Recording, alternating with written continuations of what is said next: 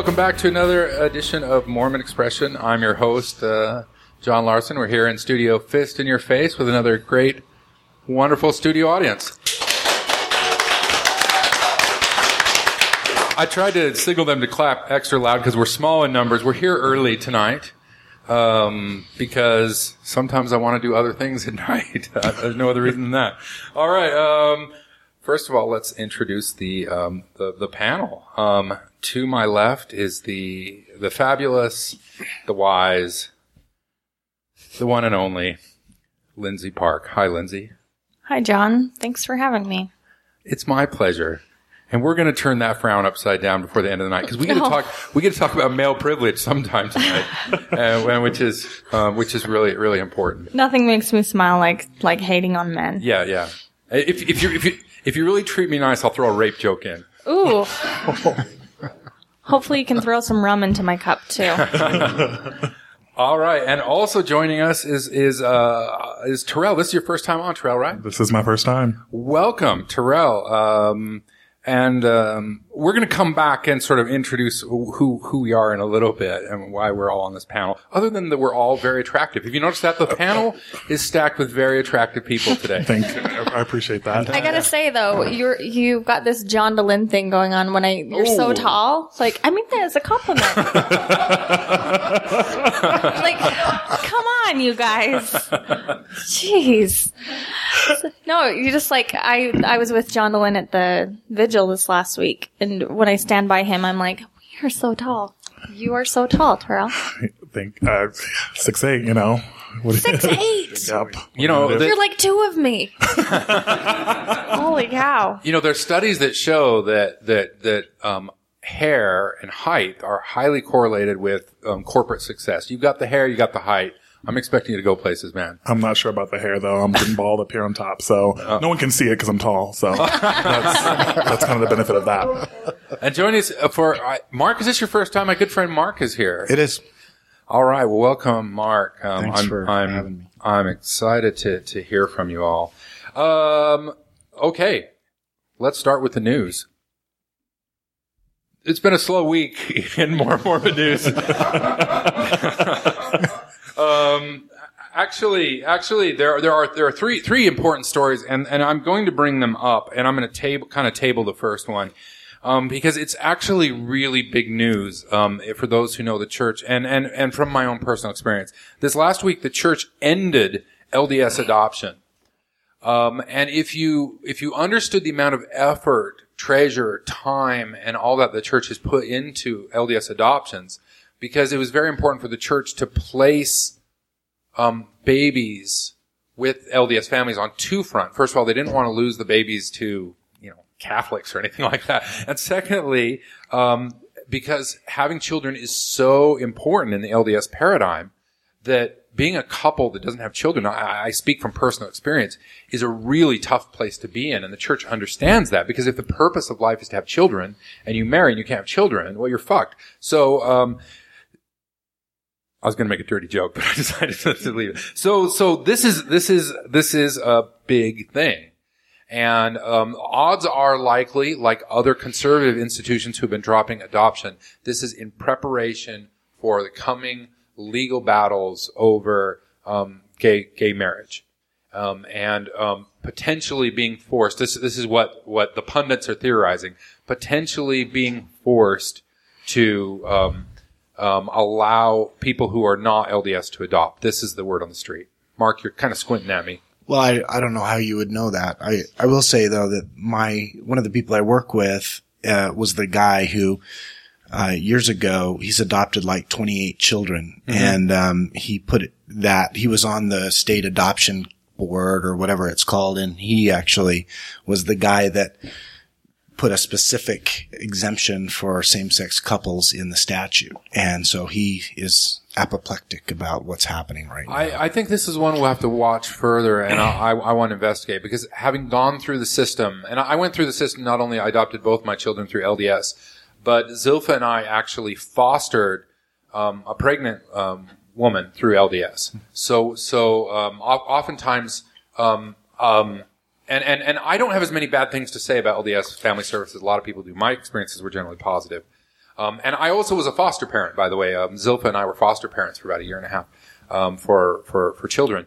But um, for example, a, a, a lot of not a lot, but it doesn't happen unfrequently.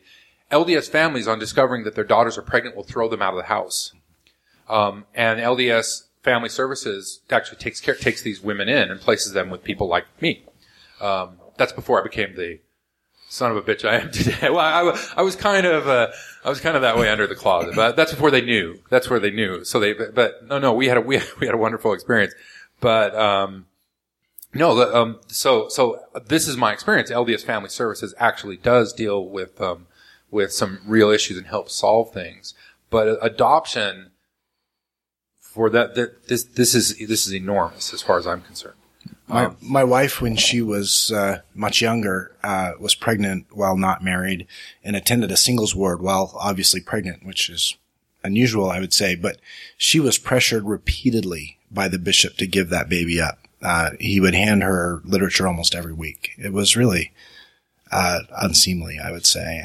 they they, they were definitely high pressure. Um, and part of it, well, my, I think it's a discussion for another Okay, day. another day. Uh, but I'm going to bring you back, Mark. All right. Um, the church has continued its um, candy ass um, campaign to sue little people using the term Mormon, um, and a Canadian polygamist, um, a small pon- polygamist sect in Canada who is using the name Mormon somehow was slapped with a lawsuit from the church. Church claiming that people will confuse um, the confuse the LDS Utah Mormon Church with a right wing, whacked out guy with multiple wives up in Canada, which is fair, which is fair. You know, you can see how they, they could in fact make that confusion. So, um, but, but, um, I, it's, uh, the, the, church is, the church is doing this strategically just to try to, they're going after the little guys, right?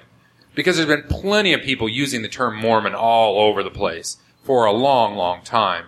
And I do believe, Mark, you might correct me if I'm wrong. I believe there's been, there's been case law that's gone um, up before the courts where the church has been overruled on this point before. I, I'm not familiar Are with you're not familiar? No. Um, but there's people like me who've been using the term Mormon for a long time, and people who've been using it a lot longer than that. And and so it's unlikely that unless the church gets on some squeaky technicality, they'd win. But I don't think they're looking to win. They're looking to um, bully um, these little these little ventures into dropping the term. Just as a side note, he's located in a city called Bountiful in Oh, Canada. Bountiful. Yeah, yeah. Just a coincidence, I'm sure. Well, that, I mean, that's up there in the in the Mormon corridor. The Mormon corridor stretches from uh, way up in the frozen north to way down to Juarez and below. So, okay. Um, another little story. Uh, we talked last week. Uh, I think for about forty five minutes. I went on and uh, on. Lindsay, did you listen to my stuff? No. Good, because it might have triggered you. All right. Um, I I concluded that. Um, well, I can't, I can't remember where I ended up. I I, I took it from all angles. Um, the church um, decided to um, really dick it up and do the stupidest thing they could do, and they excommunicated Kate Kelly yesterday. Um, I have said before that the church is broken. I've used the word the church is broken. I, I'm repenting from that. Because broken in our society now implies that you can fix something. So I am now scratching the term broken from my vocabulary. The church is total. The church is ruined. The church is destitute. The church is irredeemable. Um, the church itself, li- listen, here's what excommunication means to the church. It is the worst possible thing that these sons of bitches can do to somebody. For those who don't know, according to the church now, they just told Kate Kelly what kind of underwear she can wear. They have the gall to go after what's most precious to Mormons, which is eternal families. And they just told her she can't have her husband after she dies. This is the motherfucking sickest thing anybody can do. And the fact that they would do it, these men would sit in that corner. It's not about power. It's about male power. It's about dominance. It's about misogyny. And, And it is the most cruel and abusive thing that any organization can do. I've been sitting here saying for years that the church is broken. This is what I'm talking about. I've been saying that the churches have to come down because the churches do shit like this. It's awful. It's, um, the, the cruelty is, is immeasurable. The public shaming, the, the fact that they would do this in secret, mind you, these 15 men, without her even present, speaks to the lowest of the low to go after somebody. People ask me why I'm angry. I'm not angry. But the church is fucking corrupt. And this is why. Now, the reason Lindsay is, is, is, is my friend, and the reason I call her all the time and have her advise me, is because I keep saying we need to burn this motherfucker down.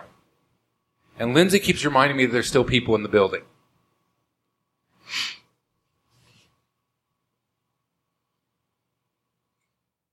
God, the, the pain, you know, that, that, that, that has been, that has been spat across the land.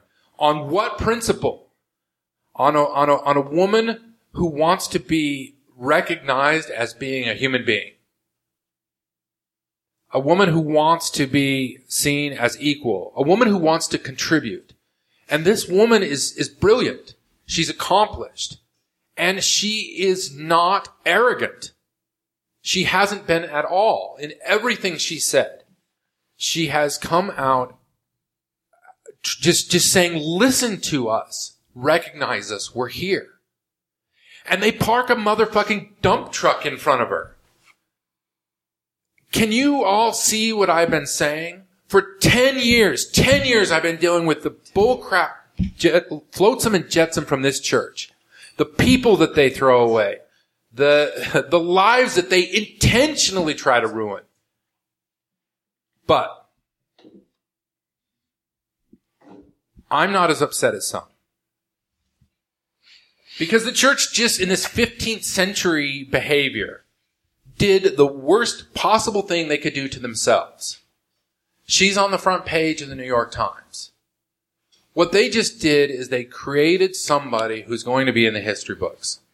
They took somebody they should have just, from a strategic political point of view, ignored, and they turned her into a martyr. They took their fucking Mormon moment and they spun it on its head because the, this country is full of right-wing, zealoted, bigoted retards. But the church has power and they're in suits. And they just stepped into the public light. They just stepped forward in a way that people can see what they're doing. And all of this has been set up to this moment and everybody is watching. And the guys in Salt Lake let those 15 morons in Virginia just throw the entire church under the bus. And it's going to get bloody. This was a bad, bad move. And the fact that Salt Lake didn't call to shut them down people have been theorizing and, and, having conspiracy theories on whether the church is orchestrating this. Obviously not. Because if they were, they would have stopped this from happening. And the fact that they didn't has put them in a bad, bad spot. The church is up against, in a corner. It's, it's game over, right? For, for, for the church. It's done. Now, whether it's game over in 30 years or 130 years, I don't know. But they've lost. It's, it's, it's, they've got nowhere to go now. Isn't, isn't the more frightening prospect that they were orchestrating it? I mean, that's possible. And if that's true, that's even, think about that. I can't believe they're that inept. I, that I think that they wanted to make her the other. I've I've written about this. I think that they wanted her to be evil and scary for all of the innocent young women that were following her, and by by excommunicating her, I mean I, I don't think it was the right move, but I think there is an argument to be made that the church felt like they needed to protect its flanks. They did. They they, they they've got nowhere to go. And in one night, a single douchebag bishop did more damage to the church than somebody like me has done in 10 years. I mean, this, this, this, this guy, eh, they're plastered all over the press everywhere. Everyone is watching. Everyone is watching the next move. And whatever cover the church used to run in under political or conservative or Glenn Beckyism is gone. They are exposed and they are naked. And, and they've got nowhere to run. They've got, they've got nowhere to go.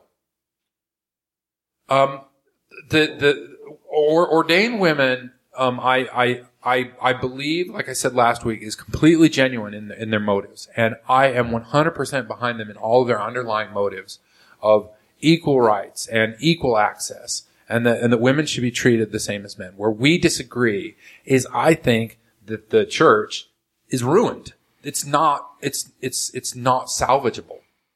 And, and what I am going to enjoy watching is Kate Kelly and others, because she's not the only one. Hannah Wheelwright and, and, and some of these others are, are trying, are actively being silenced. That when, when these women out of a really good place, there's a real good reason they're trying to go after those people in the building. And that's coming from a genuine place of honesty and kindness. But what I am excited about, even though I'm, I'm mourning with my friends who mourn, I'm excited that the, the, the invisible shackles that were put on these women have been taken off. And there's nothing holding her back now. Kate Kelly's voice has been unleashed. And what she can accomplish and what others can do now is legion. And I am just excited to be able to see that and, and witness it. It is terrible that, that this thing had to happen. And it is terrible we've come to this point. But I have been watching lives ruined out of the church for way too fucking long. And I've seen, I've seen person's life after person's life after person's life left and, and destroyed. Katie, come here.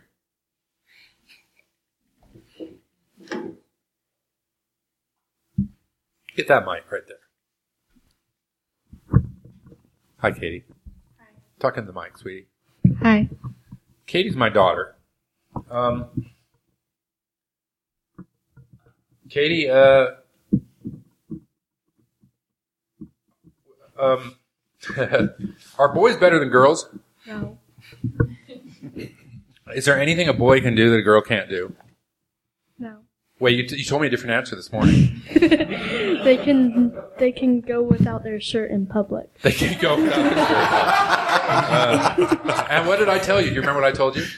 yeah. What? Girls can, but boys would stare at their boobies. I, I did. I did tell you that. um, um, Katie is the reason I left the church.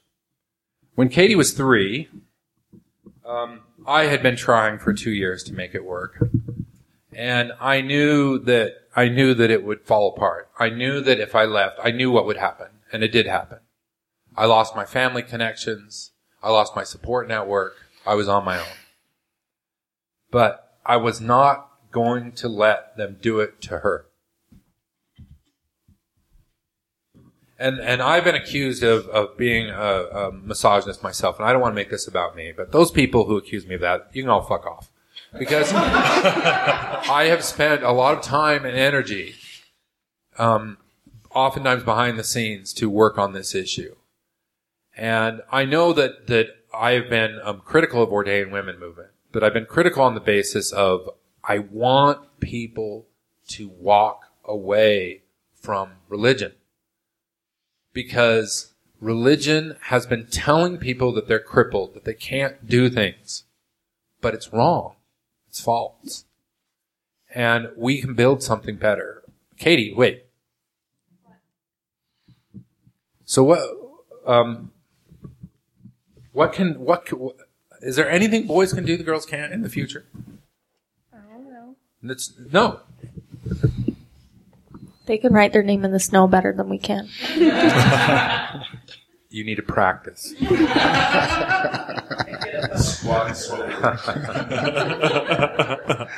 Thank you, Katie. John, can I, I, I just want to say something real quick. Um, I have a daughter too. I have one daughter. Um, and she's starting at BYU this fall. And I raised her in the church. Um, after my divorce, she stayed in the church with her mother. And the thing that I pray for is I, I pray that there's still someone left at BYU, like the mentors that Kate Kelly found when she was there. And I've, I've heard her talk about the wonderful women that she met and Joanna Brooks, uh, talks about the women she met on BYU's campus. And I, I'm so scared for my daughter, but I hope that she'll be able to find somebody who can influence her in the same way that those leaders of women were influenced. I pray that she will. I don't know, but I, there may be no one left. There are. There's some great, great women at BYU. I think everyone's scared right now. Um, I just want to apologize in advance. I told John that I, I didn't know if I'd be up for it today. I'm already a mess. It's been a really rough week uh, for our community. And uh, I'm having a hard time articulating my feelings, but um, one of the things I hear, and that I don't have a lot of tolerance for right now, I'm just going to warn you in advance, is for people who say, well, what did you expect? Why are you surprised? And what we're reacting to is not surprise.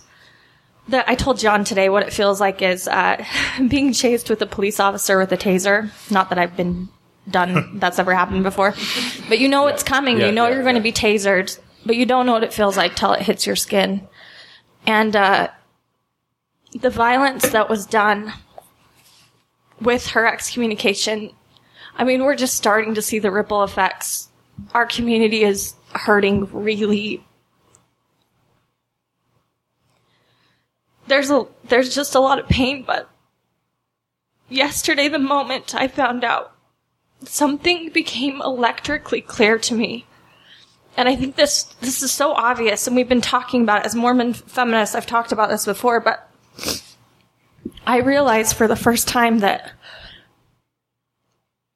the church, I mean, it really hates women. Not on the surface. It's kind on the surface, and we, we give all these platitudes to women on the surface. But I never understood how much we teach each other to hate women, to not believe in them, to not uh, think that they um, have potential, to lock them in a box. I don't understand what the incentive is for a young girl in the church to get educated at all or to better her life at all when at the end of the day she is in complete um, she has no control of her spiritual life whatsoever at all. Kate Kelly is this one of the smartest women I've ever met, one of the most educated women I've ever met. And at the end of the day, a group of men with no skill set, no education in these issues got to determine if she goes to heaven or hell. What is the incentive for our daughters to better themselves at all? I mean, it just became so crystallized to me how much they hate us.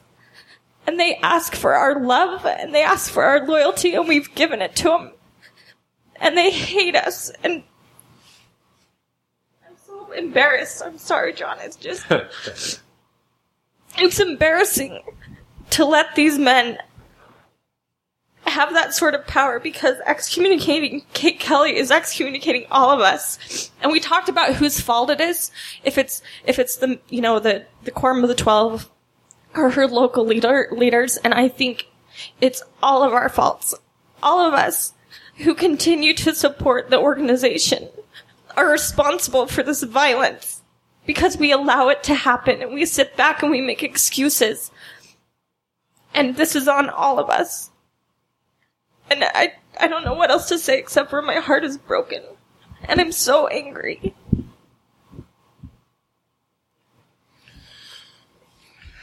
I just want to say one more thing, and that is that the thing that struck me this week was, well, many things, um, sadness and fear, but also hope that this will drive more people to come to a realization that the church is not what it purports to be. And I think if that's true, there is good. There is good that can come from this. If our daughters realize that this is a harmful, damaging place, then they can make the choice to get out. And I hope that they will. The other thing that struck me is the insidiousness of the phrase a court of love. And that, it just offends me that anyone would call it that. And yet they repeatedly did. Yes, and as I've been, I've been pleased to watch actually um, Kate's um, progression over the next. This has been an awful time for her, but I can see this just gem, this kernel of an idea, as she yesterday pointed out that the actions mirror those of an abusive spouse, and and it's absolutely true. The the the, the church the church has been acting that way, has been treating. Um, it's the the the the, the church is it, it's it's fascinating. I have a podcast coming up. I haven't put on the schedule yet that that compares um, the church to uh, um, the elements of psychosis um, in, in, an individual, and, and it behaves that way. And and there comes a point, and and you you know my stand. The reason I brought Katie up here, and these are the words of Bob McCue. I, I credit Bob McCue that I very well could have. I was smart enough to be able to weasel my way through the church, to make all sorts of excuses on how I was supporting the community, and this was my heritage, and um, this is where I was placed, and I'd be better to reform. But I looked at my daughter, and I knew if, if I waited another generation, then she would have to fight that fight, and I wasn't going to fucking stand for that. That I was going to take the arrow so she didn't have to. And I think it's not just about our daughters, but it's about realizing that maybe the church can be reformed. I don't know. But should it be? And is there something better that can be done? Angie? Yeah, Mark, I hope that there can be some hope. It's hard to think even remotely about that right now. But I was thinking last weekend I was at my mother's annual huge crazy party and with a couple of my apostate friends and we were sitting talking about what was going on in the news. And then looking at my three and a half year old niece with a t-shirt underneath her sundress and asking my friend, um, about the demographic of his children, like which of, you know, as far as activity wise. And he said, you know, my daughters are out, my sons are still in. And I looked at him and I said, what about those four little granddaughters? what happens when they turn 12? Like that's, I, mean, some of us are 41 and still trying to get over what happens when you turn 12. So, yeah. I I also uh, you know just in terms of going forward, I the thing you know I've I've known some smart people. I actually went to breakfast with my friend Scott Hawley this morning, very smart guy, and we talked about this. That if you you know, the, the, Mormon church has a whole raft of really smart Harvard MBA people who work at McKinsey and these other consulting companies. And if you were wanting to consult with one of these people and say, you know, how are we going to perpetuate this organization long term? they would tell them to do everything the opposite of what they're doing right now. I don't understand what their goal is. I try to, I, I, I give them some benefit of the doubt, which may be wrong, that there's actually some grand scheme up there in the church office building that I work right next door to. I, I keep thinking there must be someone up there that's like, can make, has a plan for this. But uh, the more stuff like this happens, I think there cannot be such a thing. These people are just pulling this shit out of their asses. They do not know what they're doing.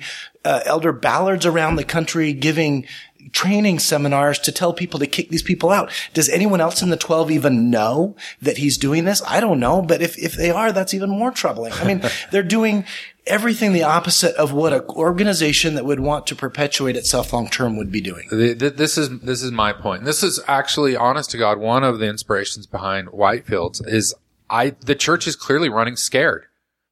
Oh, they, they, they're out of moves. Why not broaden the tent? Why not be Because more they welcoming? hate women. Now that I've good, had a good cry, you're going to get some indignation now. so, I mean, I'm not using that lightly. I know that people outside say they don't hate women, you know, and we can go into that whole discussion. But it's like I said, it's been so crystallized. It was, this is the best PR move for a church that has a PR problem with women to excommunicate someone asking for equal rights Good job, church. You've got this. Well, and this is the point I've been making. uh, We've we've talked about it several times the last few months. That, that there's people say, "Oh, the, the the twelve, they have to be, they have to know."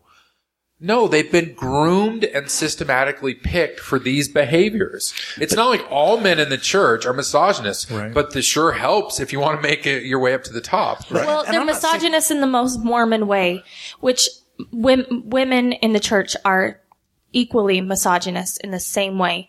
It's with the niceness of Mormonism. If you heard Ally Isom's interview where she's talking about it being a loving invitation and blah, blah, blah. I mean, I'm not going to say she's a traitor to her gender. I want to say that, but I'm not going to say that. I think what she is, is she's being used and they're more than happy to use women to trot out their message, which is violence with a smile. It's violence with niceness. And so if we do it nicely, then we think it's moral. And that's, that's, that sums up the church for me right now. It's misogyny with a smile. It's all, I mean, it's so clear. But that wh- why? Kate, Why? Kate told me this story. She, she said this at her vigil and it was so heartbreaking. So when she was on her mission, she got called in, I think, by the AP. He called her into the office and he said, Sister Kelly, um, you you always have these great ideas and you always have this input.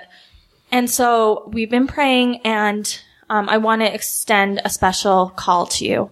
Since you're so invested, we want to call you to like the missionary presidency or something. I can't remember the term. The branch presidency. Okay, yeah. The thank you.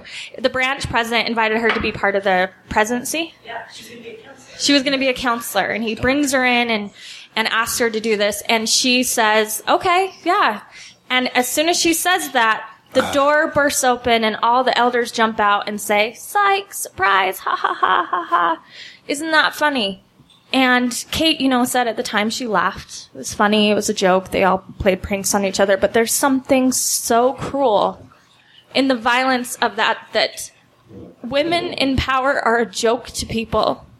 Women, I mean, the fact they're upset that a woman claimed her power and spoke about it. That's what this is about. There's, I mean, those men think that they have the authority to shut her down because a woman had the gall to ask for something that they had. It, I, I know I'm not articulate today, but it's nothing more than hatred with a smile.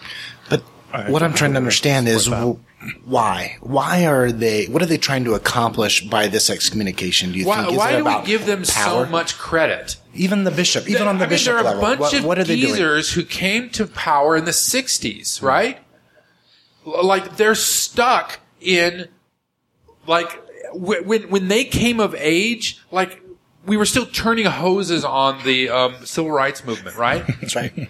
like like these guys are 40 years behind. Yeah. And and not only that, th- this has been a huge problem over the past 30 40 years because of the selection criteria of last man standing. Half of them are senile. Half of them have mental disorders. This is this is absolutely true. You're and, and, and to your point, think about everybody think about the company they have. Now imagine you had 15 people running it. And you talk to people in the church office building and the 70s just wander through and make random things. And you can't say no. This is a fucking dysfunctional organization to but the you, core. You can't treat teach boys from birth that they are entitled to authority over women their ent- entire life, and it's not explicitly said. It's worse. It's indoctrinated in their songs, in their scriptures, so it becomes a core part of your being. I think they think this is the violence of it. They think they're doing God's will. That's what they think, and that's why it doesn't make sense because it's ludicrous, it's absurd, it's violent, but they think that they have God's stamp of approval. And, And and women think that too, so they go along with So- it. so That's what's Absolutely. insidious. I'm going to offer you a theory. What if you thought you were God's? What if you were honest? You were a little bit like Idahoish and backwards, and and, and, and, and you were you were 89 years old. You were honest. You thought God was the person giving you direction, but there was no God. Just entertain me for a second. Dangerous. So, so you think you're supposed to be getting this direction from God, but but there's not one. What would an organization that had such a structure look like? it would be lost in the woods, right? It would go left, it would go right, it wouldn't know what to do. When you asked it to say, we need a direction on whether or not women should receive the priesthood, you would expect such an organization to be able to say nothing. They wouldn't go and say, we asked God last Wednesday and the answer is no, because they're honest, but they're also fucktards, and they they can't make a decision, and there is no direction. I mean, it's clear. It all makes sense once you figure it out. But I don't think that they've even asked I because say fucktard on this podcast. it's your podcast. You can do what you want. Um, I don't think they've even asked because to even entertain the question is so absurd to them because women do not have that potential. That's what I'm saying. This is the deep misogyny I'm talking about. It's absurd to them to even think that a woman could do something like that. The other thing, John, is They- they, they have to be ask. unanimous in all of the. I mean, you take 15 people, lead an organization, and for anything to happen, has to be unanimous. Yes. Just- Right. This is a recipe for disaster. And it's voted in order from oldest to youngest. yes. All right. When the Dementors attack, they give um chocolate. So here I have for Lindsay. I He, just- he knew I'd be a mess. I warned him. I, just said I shouldn't some- come on I gave her tonight. some chocolate. Okay, this is a good. Mormon Expression is a listener funded program. If you like what you hear, please visit us at MormonExpression.com and consider becoming a subscribing member. While you're there, let us know what you think about the show. I swear we set the recording schedule two months ago. Randy, will you verify that I picked tonight's topic two months ago? Yes, this topic was picked at least two months ago. Are you trying to say that God is leading the I'm show? Yes. saying that. You know, I, I, I do tell. I've decided that um, religious people, especially like evangelicals, are always saying what God thinks. I'm just going to start saying that myself. Because why can't you? Why not? you can do whatever the hell you want. Yeah, yeah, yeah. So, so God told us, in fact, to record this podcast um, two months ago. The, the the topic tonight is, is an interesting one, um, and and it's a big question mark. So we talk about privilege, and did you see the notes that I sent you? Did you read them? No. The notes actually said Lindsay is not allowed to talk with her uppity ideas in this portion of the podcast. Can you tell John grew up Mormon? So we're going to talk. The question is, what exactly is Mormon privilege in the state of Utah, and what isn't it? Because um, one of the things that inspired this is there's a lot of people, and this comes from church members. There is a there's a there's a there's a sort of this cultural meme of Mormons who are outside of Utah who don't like the idea that corporate headquarters is in Utah, and they try to take special identity from the fact that they're not Utah Mormons. And this sort of same sort of thing, um, like transfers over in criticisms of the state. Having lived in the South for a couple of years, I can tell you definitively that Utah is not even close to the most religious place in the country. If you go to a place in this country, every billboard as you drive to every car lot will have Bible verses and you'll get a napkin in the, in the restaurant and it's got verses in the Bible and it's just, uh, th- th- this is not even close to one of the most religious places.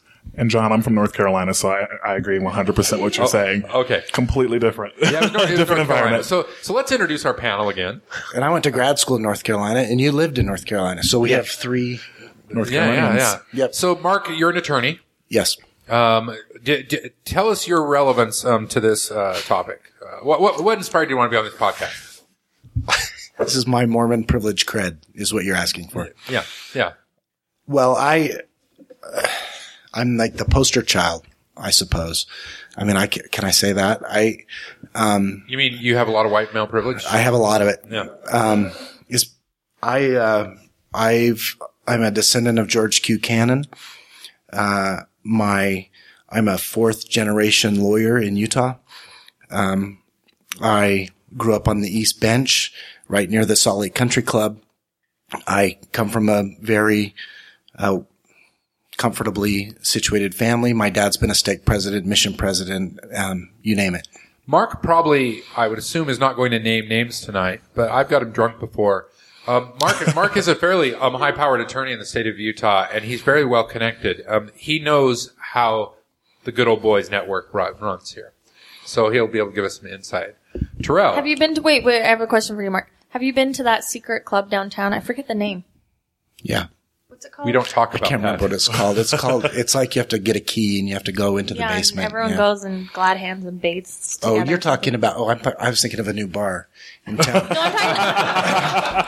no, I'm talking about the ones that like you know Thomas. You're Moss talking about the Alta Club. Alta Club, My, that's- my yeah. grandfather was a was one of the presidents of the Alta Club. So yes, You are, but I am not a member because it's for old people. Now, Terrell, speaking of white male privilege, I'm black. Yeah. yeah, yeah. not as if as if that's not bad enough in the state of Utah. I, I, oh, man, it, it's it's been rough. I can tell you that. Being a black male, um, I'm, I'm gay, um, and Oh man, you are just like on the privilege Olympics. I was gonna say, here we go. All you could be is a woman. and That would make it I was gonna say, and um, it's been rough, and I can definitely um, talk a lot about some of the experiences that I had. By the way, just going back a little bit to what we were talking about before, I had first time on you know a podcast, so I'm trying to you know get used to getting my opinion in there, but. Definitely, there are people in Provo and people at BYU who you can, who your daughter can definitely count on um, for help there. And if then she seeks them out.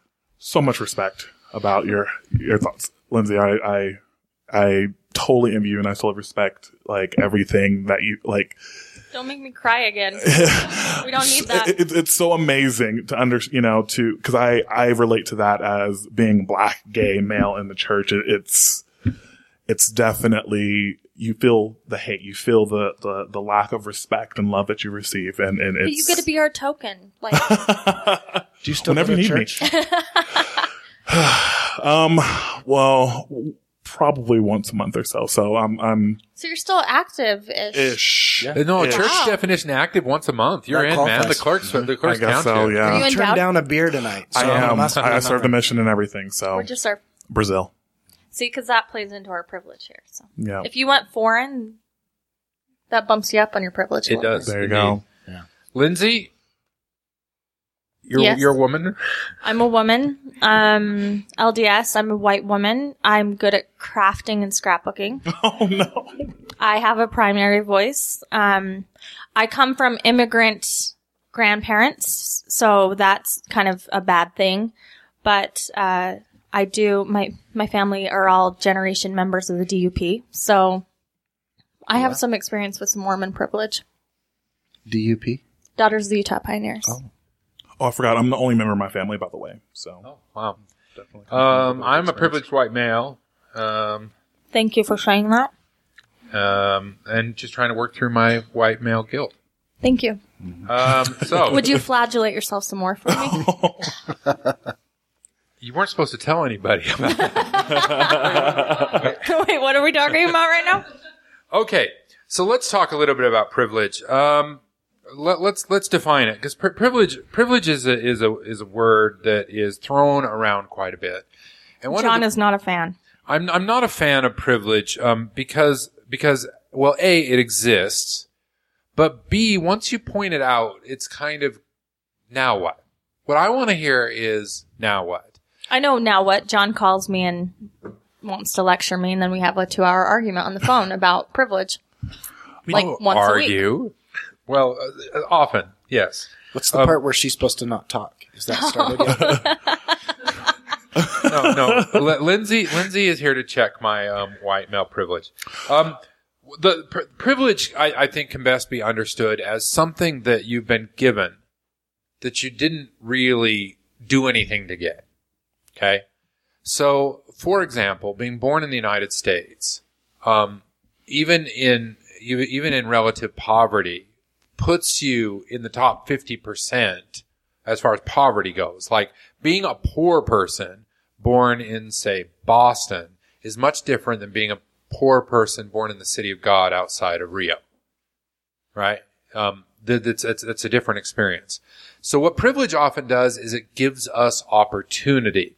I was reading a little while ago, it pointed out that when white men and women take the SATs, when they're doing the verbal section, what they're doing is they're just accessing what sounds right. Because the SAT language is the language of white middle class people. And as a linguist, I can tell you that all grammar systems are equally valid. but the SAT selects for a particular grammar system that has to do with a particular class of people. So if you're in that class, it just sounds right. So in a lot of ways, the language construction of the SAT is about in-group versus out-group. Because let's, I mean, use, use a classic old-fashioned term. Ebonics is not any less of a rigorous grammatical construction than, say, Paris French is. They are all equally valid communication systems. It's just we put value on some of them. So the privilege comes is if you grew up white middle class with the right language, you can take the test and get scores that are going to put you in the top quartile from nothing that you've done whatsoever than just listening to your parents. That's privilege. Can I can I talk or am I going to have too many uppity I, ideas? I, I like how you're a little feisty tonight. I like that. Go ahead. Somebody's gonna get on Reddit and be like, she only talks about rape and privilege all the time. Yes. There you go, Reddit. Have at it. So, um, privilege, the problem is I think people get defensive. I remember talking about race once. We were talking about Beyonce's hair. Oh okay? my gosh. And people were talking about like how her hair was too white. And this is like my first introduction and I was like, wait, now hair's a thing? Really, guys? And people were saying, Lindsay, you, you don't have a right to weigh in on this. You're a white woman. And I got defensive and I was like, no, no, no, no. I have an opinion too. I have been hurt by blah, blah, blah, blah, blah, blah, blah. And you can't tell me. Stop trying to shut it down. I got defensive. And now that I start sort of understand the function of privilege, I understand why it was completely inappropriate of me to come in and like tell people why they were wrong when I've never experienced that sort of Exactly. hurdle before. So, um, I keep looking at you. So I've already tokenized you already. They're token me. So, I'm I'm, so I'm there. sorry. I am the, uh, probably in, the, in five miles from here. I'm probably the only black man. So you know, let's, So yeah, I privilege is is not it's such a loaded word. What it means is it just it's a framework to understand and to empathize with the choices people make with uh like when we talk about poor people and we say why can't they just get a job? Privilege is a really good mechanism to understand why there are poor people, why everyone can't just go out and get the job that you've gotten and pull themselves up from their bootstraps. Some people in Detroit that have grown up there that that have parents that were never educated, that have a culture that is devoid of hope, devoid of goals, devoid of um, any sort of ambition. You can't expect people just to automatically respond to the school system or to ambition the way that you do. It just doesn't work that way. Agreed. And the problem I have with the privilege, with not not privilege, is it's oftentimes used. uh, Here, here's my problem with it. Not that it's not a valid argument or it's not real. I don't like it as a rhetorical trick. What a lot of people use the, the, the privilege for is to try to shut down whoever else they're talking to. the And- conversation stopper, basically. And, and and there's a there's a great example um, that um, happened in a group where the they they were talking about something. I'm going to keep this intentionally vague, Lindsay. They were talking about something, and the group got into an argument about who had more privilege, the, the married people or the single people. Did the should the single people shut up because they all had single privilege, or the married people should shut up because they all had married privilege? And it was just going back and forth because the single And it people becomes the suffering Olympics, like I the, was saying. the suffering Olympics, like that, that, that they'd all stopped listening to each other. And my frustration has oftentimes been, as somebody who's very interested in issues of feminism and that sort of stuff, I get frustrated because I will oftentimes be told you're not allowed to participate in the discussion. And Well, to be fair though, we have had, I mean, we'll be talking about women's issues and there will always be a man that comes in and, in super defensive, like I was in the Beyonce hair thread, saying like, oh no, you guys just don't understand it. If you understood it like this, and we're like, dude, we know what we're talking about. th- and and and in, in my experience with feminism, um, not just men but women, but everybody, they they spend so much time in meta discourse about who understands what, right? And and That's why we're awesome. well, and feminism is a huge school of thought, and it's not a consistent school of thought. And and there's a lot of different theories, you know. So so so yeah, that's that's my frustration. Is not with any particular argument. It's it's the fact that people just play this card to say, "Shut the fuck up, you have privilege." Okay. Yes, and let's go on and talk and talk about issues because because it, it shuts down discussion. All right, so that's sort of an introduction to privilege. So, um, I actually posted a thread out there on saying what is so. So, give me examples of Mormon privilege, and I would say that eighty percent of the examples on the thread were, were dead wrong. They weren't they weren't privileged at all. I well, don't, I don't think people. It's still a new concept. Um, in I use this term intersectionality is huge in feminist theory because it means you can't just say like women um, are hated by men or whatever. There's intersections. If you're a black woman, if you're a black disabled woman, if you're a black gay disabled woman, those are intersections, and I think that that applies here in Mormonism. For example, you're a male. I'm a female, so you have certain privileges I will never have but you are a black male and you are a gay male. So you're getting knocked down some pegs. So that's intersection. agreed. Are you done with my feminist theory? Do you want me to show no, no, no. I I just I want to make sure. Do you want so, to silence so me? when we're talking, no, Lindsay. when we're talking about um, privilege, well, Mormon privilege in the state of Utah, we're talking about things that give Mormons a leg up just for being Mormon. So, what advantages do they have? And I think part of the podcast here tonight is some of these are phantom. That some of them may not be as real as people think they are. Um, and so, so we're, we're going to go through those. I, I, I, threw together a list and threw it to, to the, the panelists. So we're, we're going to, we're going to talk about them. Um, I think, um, let's start with male privilege since, um, that, that, that, that's where we're at. Um, male privilege is very much a part of the Mormon church and the Mormon paradigm. And we've seen this play out with, with, with Kate Kelly. Um, you know, the idea that no women were involved in this decision. That, as Kate pointed out in, in, in one of her, her excellent interviews in the last day or two, you know, every male is allowed the priesthood, is allowed this authority. No females are. Um, so, so you, you have this enhanced culture that men are in charge. And there is a presumptional privileged bias in this state culturally to men being in charge. How does this play out? If you're in a room, um, um, let's say a, a room of peers in the state of Utah. Now, I, I work for an international company and I've worked for Utah companies. This is a problem all over in American culture, but it's especially a problem in Utah. If the men start talking, the women will go quiet. They have been conditioned to do that from the time they were young. There's actually a study at BYU that backs that up. They they uh, did a study at BYU, no less, to say that the more men um, in the room, the less the women would speak. It's backed up by research. So that's that's a prime example of male privilege. And men, see, the reason men get confused is they say, "Well, anybody can talk. They just need to talk." I'm not I'm not trying to silence any of the women. And that could be absolutely true. But everybody in the room has participated in this culture in such a way that the man feels confident speaking his own opinion. And it also comes with detriment to men too. There's usually added responsibility and pressure on men that women don't have by the virtue of this culture. Right, right. what I f- oh, what I find very interesting about this is I grew up with a single mother, and when my mom spoke, everyone was quiet.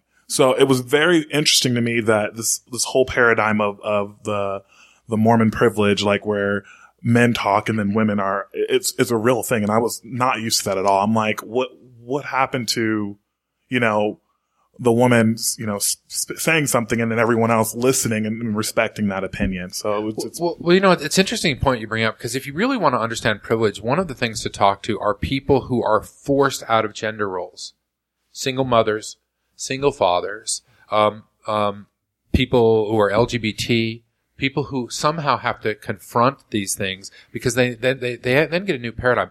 I read something two days ago that was utterly fascinating, and I ran through my my inventory of friends, and I think it's absolutely true. The researcher said the single every everybody out there dating, pay close attention to this. The single biggest predictor of whether somebody was sexist. Now, there's plenty of sexist women and there's plenty of sexist men. Is if somebody is able to maintain non-sexual friendships with somebody of the opposite gender, they're probably not sexist. So you can predict how sexist somebody is by if they surround themselves in, we're not talking about sexual relationships, with their, their own gender. So if you want to see if you, if a potential partner, if you should date them, find out who their friends are. And if they have a whole bunch of friends of the opposite sex, don't run away. This is not something to be scared of. This is probably a person who's not sexist. So, so I, I think sometimes that, and, and that, that's great. And, and, and, and to, to why this is an important thing about the church and gender roles is because the church enforces gender roles so much. The thing I'm saying about like single fathers and single mothers and LGBTs, the, all these people were pushed to the periphery in the church and we fetishize the main line, which also reinforces typical gender stereotypical behavior on both sides. So another example of typical male privilege is that men are socialized in the church from the time they're very young.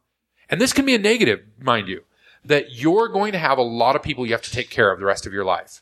You're going to have a wife, you're going to have children, you're going to be expected to pay the mortgage, you're going to be expected to pay the tithing, you're going to be expected to fulfill callings. And the boys get drilled into their heads from the time they're young that they have to make money, they have to have a career, they have to have an education.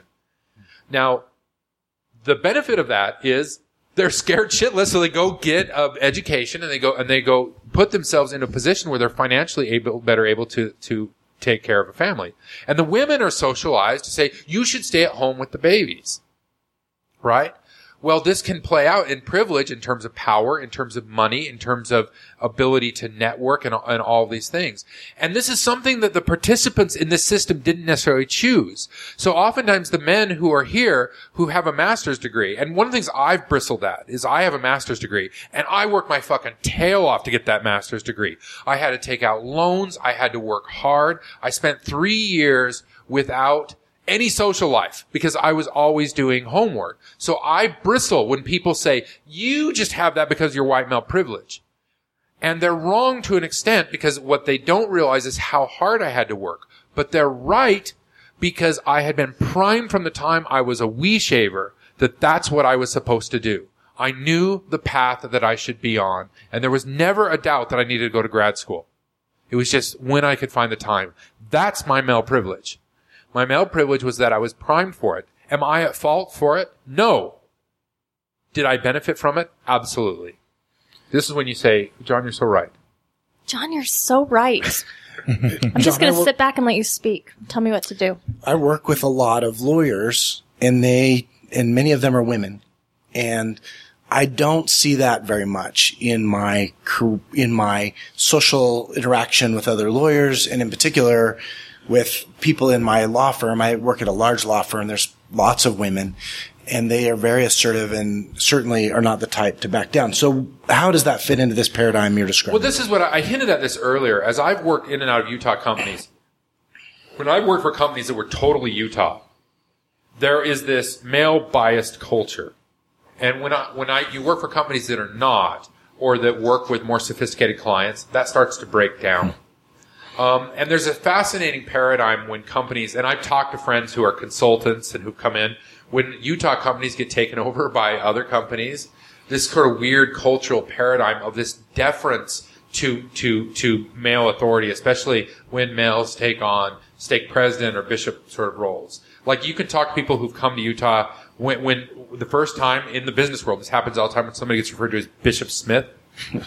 and they're like, what is, what is going on? So that is an acknowledgement of authority. It is an acknowledgement of structure. It's an acknowledgement of privilege. And I would say, I don't know if, you know, the religious status of any of these people, but if you were to put them all in a church setting, uh, your, your, the way you function as coworkers would be completely changed. I mean, Kate Kelly speaks about this. Her stake president's uh, bis- or a lawyer. Her bishop's a lawyer. She's a lawyer, and she said in the workplace they're used to having colleagues that are that are over them, but yet in church it's a completely different system, and we all kind of fall into our own roles. You know, women are used to we're trained to be secondary support systems, helpmeets, if you will. But I think there's something to be said to the fact that there are women who transcend that. There are there are people who don't choose They to do fit have in the into those workplace, roles. absolutely, And- but they can't in the church. right. Okay, we're talking about the church only. But so so well, I'm talking about this bleed over. So we're talking about how does it influence in Utah? And I don't think it's a strong like in the, in the church. You'd say it's a very strong effect.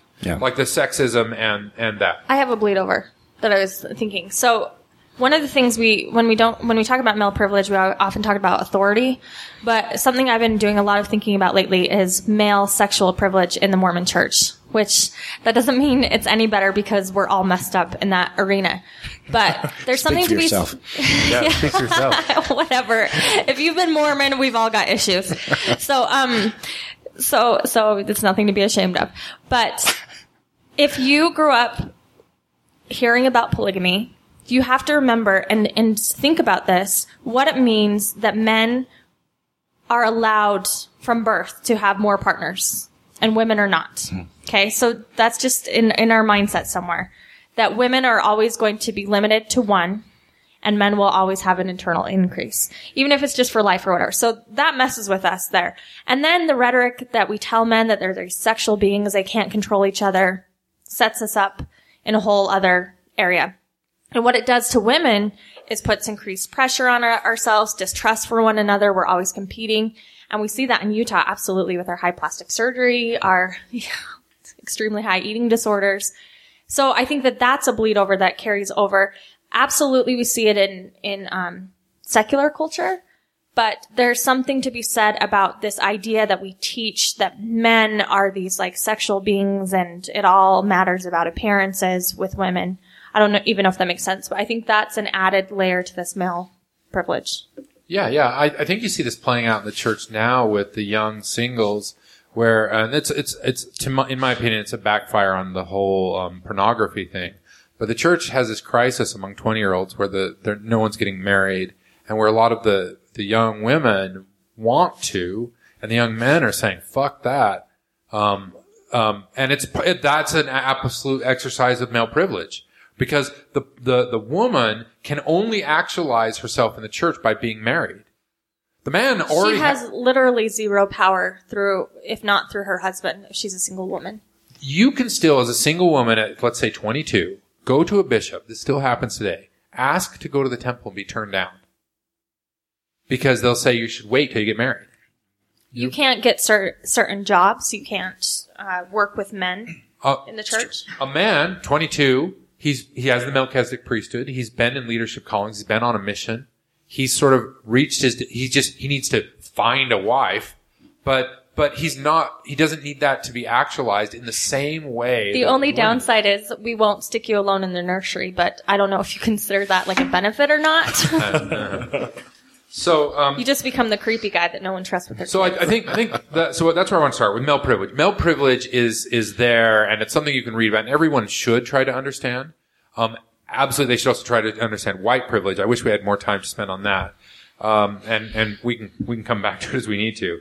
But um, male privilege is there, and I'm, uh, what I'm saying in the state of Utah, male privilege is pumped up and enhanced more than say if you were in New York or Chicago or something like that. Okay, let's move on. Um, let's go. Let's start small. Let's talk about local communities. So once again, we want to talk about real, real ways that Mormons exercise privilege that non-Mormons do not have in the state of Utah. So local community empowerment is sort of your neighborhood, and and it does play out on this level. Um, Mormons vote in blocks. And we've talked about this before. One of the chief mechanisms of, of privilege is signaling. And um, if you know things about class and society, you'll you'll know that as you move up different classes, you move up the socioeconomic ladder, there are signals that the people in that socioeconomic class have that usually people who are below that socioeconomic class do not understand. And this is how people of privilege talk to one another. For example, people in lower, like lower middle class, um, um, America don't pay very much attention to what shoes people are wearing. As you move up the class ladder, everybody starts paying attention to your shoes. Because shoes are one of those things. You will find millionaires wearing a $40 pair of Levi's. But you won't find millionaires wearing a $40 pair of shoes. And shoes and watches and jewelry, for example, are ways that people who are have class and money and privilege signal to one another that they're part of that class, right? Table manners are another way. You can spot in what socioeconomic class people were raised in very quickly by by how they how they handle their napkin, how they handle their forks and stuff like this. Grammar. Grammar is absolutely one. And and what's funny is in linguistics we we refer to something called code shifting. Code shifting is in language when people will change the way they talk to their audience. And and people in higher classes know how to code shift. And they will actually speak your language when they're speaking to you. If you, if you're like lower middle class. And then they'll switch into their into their native tongue when they're talking to people who are of of their tribe. Um, this you can go take sociological classes and start deconstructing this, and it is huge. It is everywhere, and it is powerful. And I guarantee all of us are missing out on on some of this stuff going on. We talk about like the Masons giving each other signals. Um, it's in gay culture, it's in straight culture, it's in single culture, it's how people signal to one another that they're part of the in group.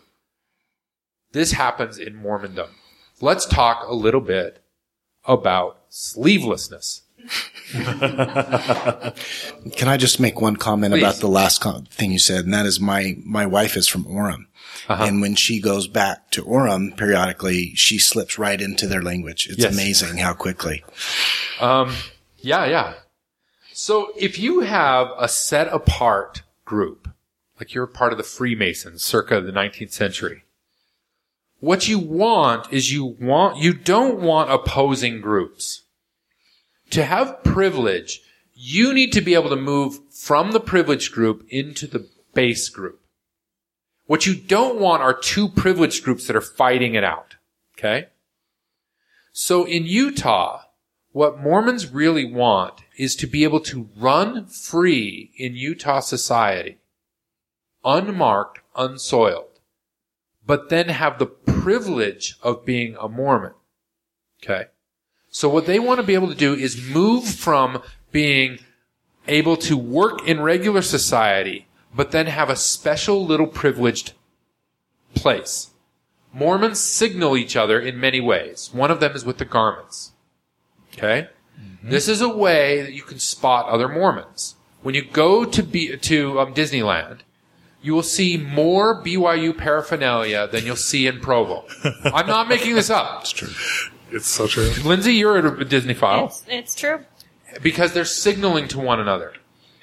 They're in a way that makes them seem like they're everybody else. Can I just tell you an anecdote about this? Please, I was just there last month, and it was just my husband and I, and he had his an old BYU hat on. Okay, he doesn't. He's not a BYU fan. Well, he is a BYU fan, but anyway, he had the hat on, and I kid you not, that one day we we go to Disneyland a lot. That one day with the BYU, hat on. We got people's uh, fast passes given to us.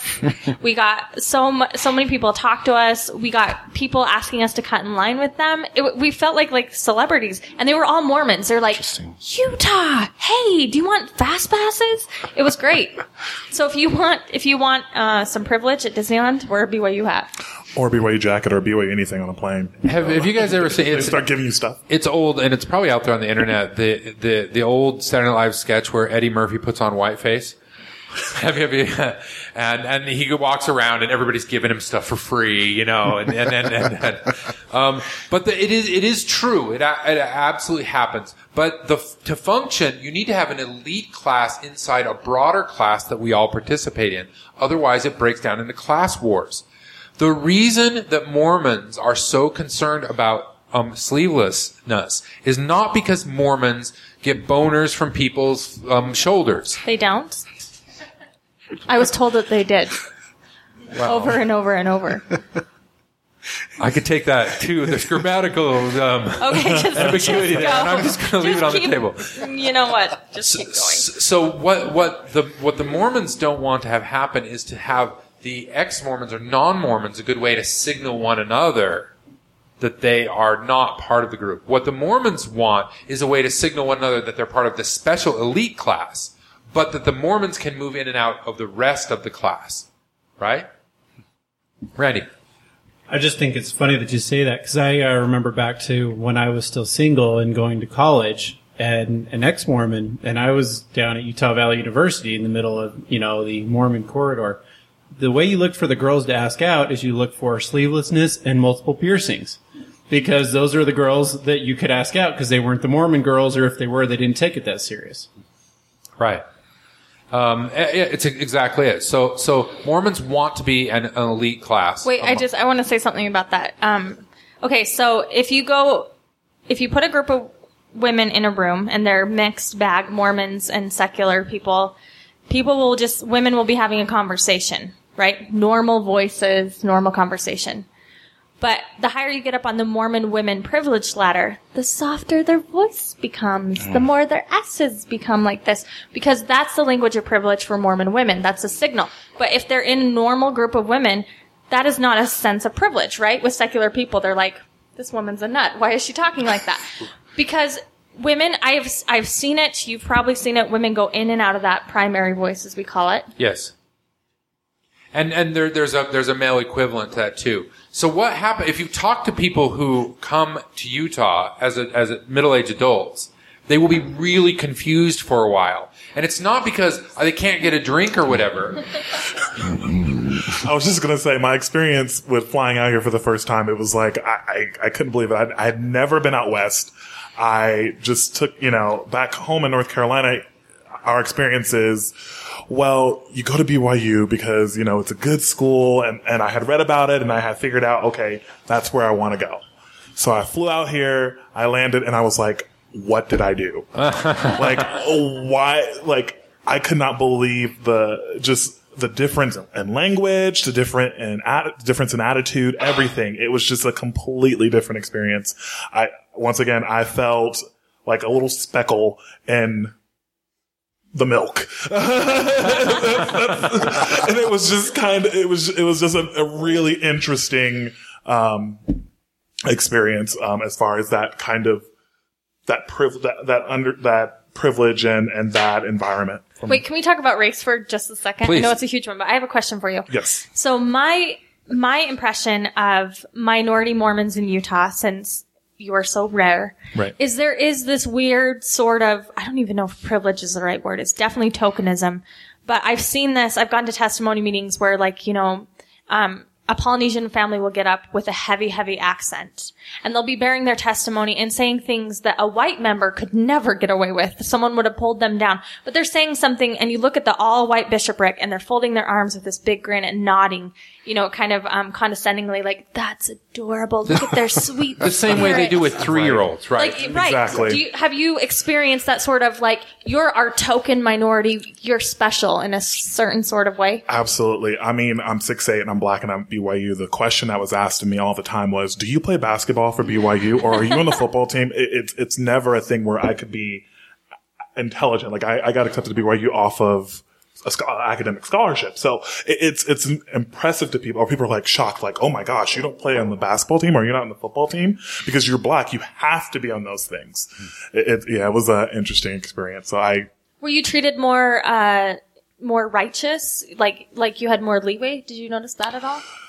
Um, I, I guess so. It, it's, it's kind of like they value the fact that I'm black and I'm Mormon a lot more because, because they feel like, okay, we only have a few of you. Sorry for 1978, you know, like our bad for, you know, Your presence like validates our old racism. Exactly. Like it's okay, we're good because we got we have black one friend. person. Yeah, we have one person in the congregation that's black. So you know, and and and that kind of gets frustrating too because you're thinking in my mind that does not take away the racist attitude. That does not take away the fact that my parents, if they were members of the church, they wouldn't have the priest. They wouldn't be able to get sealed in the temple or anything like that until seven years before I was born. well, So- my experience is the more white you act, the more they're going to be happy with you. the the like the angriest I've ever gotten at somebody was I was told that I was whitewashed. Oh, Now that I, I, I quickly just said, listen, I was like, I look in the mirror every day and I'm like, I am proud to be a black man. And that, that is not, I have no qualms with it. I love myself for who I am. Just because I'm educated does not mean that I'm whitewashed. It's, it's such a, oh my gosh, it, it's, it's, it's really interesting how that does matter here in this culture, like in Mormon culture. It's, it's a thing where if you are black, you're not and I guess here in Utah mainly, not for everybody, but I felt like I experienced more racism here in Utah than I did actually at home in North Carolina. and it's like racism with a smile. Like Correct. I'm not racist. I love you. And perhaps it's ignorance, maybe. Maybe that's the better word, or naive, or not wanting to know. well, I, I would, from my, uh, way I would take it, and you can correct me if I'm wrong, it's not like a blatant sort of hate-filled racism. It's a very paternalistic talk down Correct. to childish racism. Yes. People do that with gays as well. They say we love the gays, Yeah. but we just don't want them to get married. Yeah, yeah. But we still love them. Yeah, yeah. They're so special. okay, so so the local community empowerment. How does this actually play out? PTA board elections, school board things. Anytime that there is local community governance, um, um, community. Uh, what, what do they call it when you have, have a private gated community? The, the little community reps. If you want to run for this and you're in the church, you will win because you have an automatic voting block. Um, um, everybody, Lindsay, of course, um, on, on, we, we, on our Voices episode, of course, when she even had the audacity to suggest that, that gay people might have equal rights, they completely killed your, your, um, preschool? Yeah, yeah. I had a thriving preschool business for 10 years and I worried about stepping away from church, but as soon as I was vocal about gay marriage, I mean, they took it all away. And I, you know, some people say, well, start a liberal preschool out there. It just, there's no such thing. Um, a lot of ex-Mormons will tell you one of the first things they run into is if they have daughters or sons who want to babysit, they can't. And um, as a, um, if you leave the church, you will probably have a really hard time finding a babysitter. We never could. Zilpha and I never could. We could never find a babysitter. We we have a babysitter who whose family is out of the church, and she can't get any babysitting jobs. So it goes both ways. We have to go over to her neighborhood to pick her up because we can't get the local girls to babysit I've kids. seen ex-Mormons who will drive their children 15 or 20 miles because they have to like connect with another ex-Mormon to find a 14-year-old um, who's willing to watch the six-year-olds.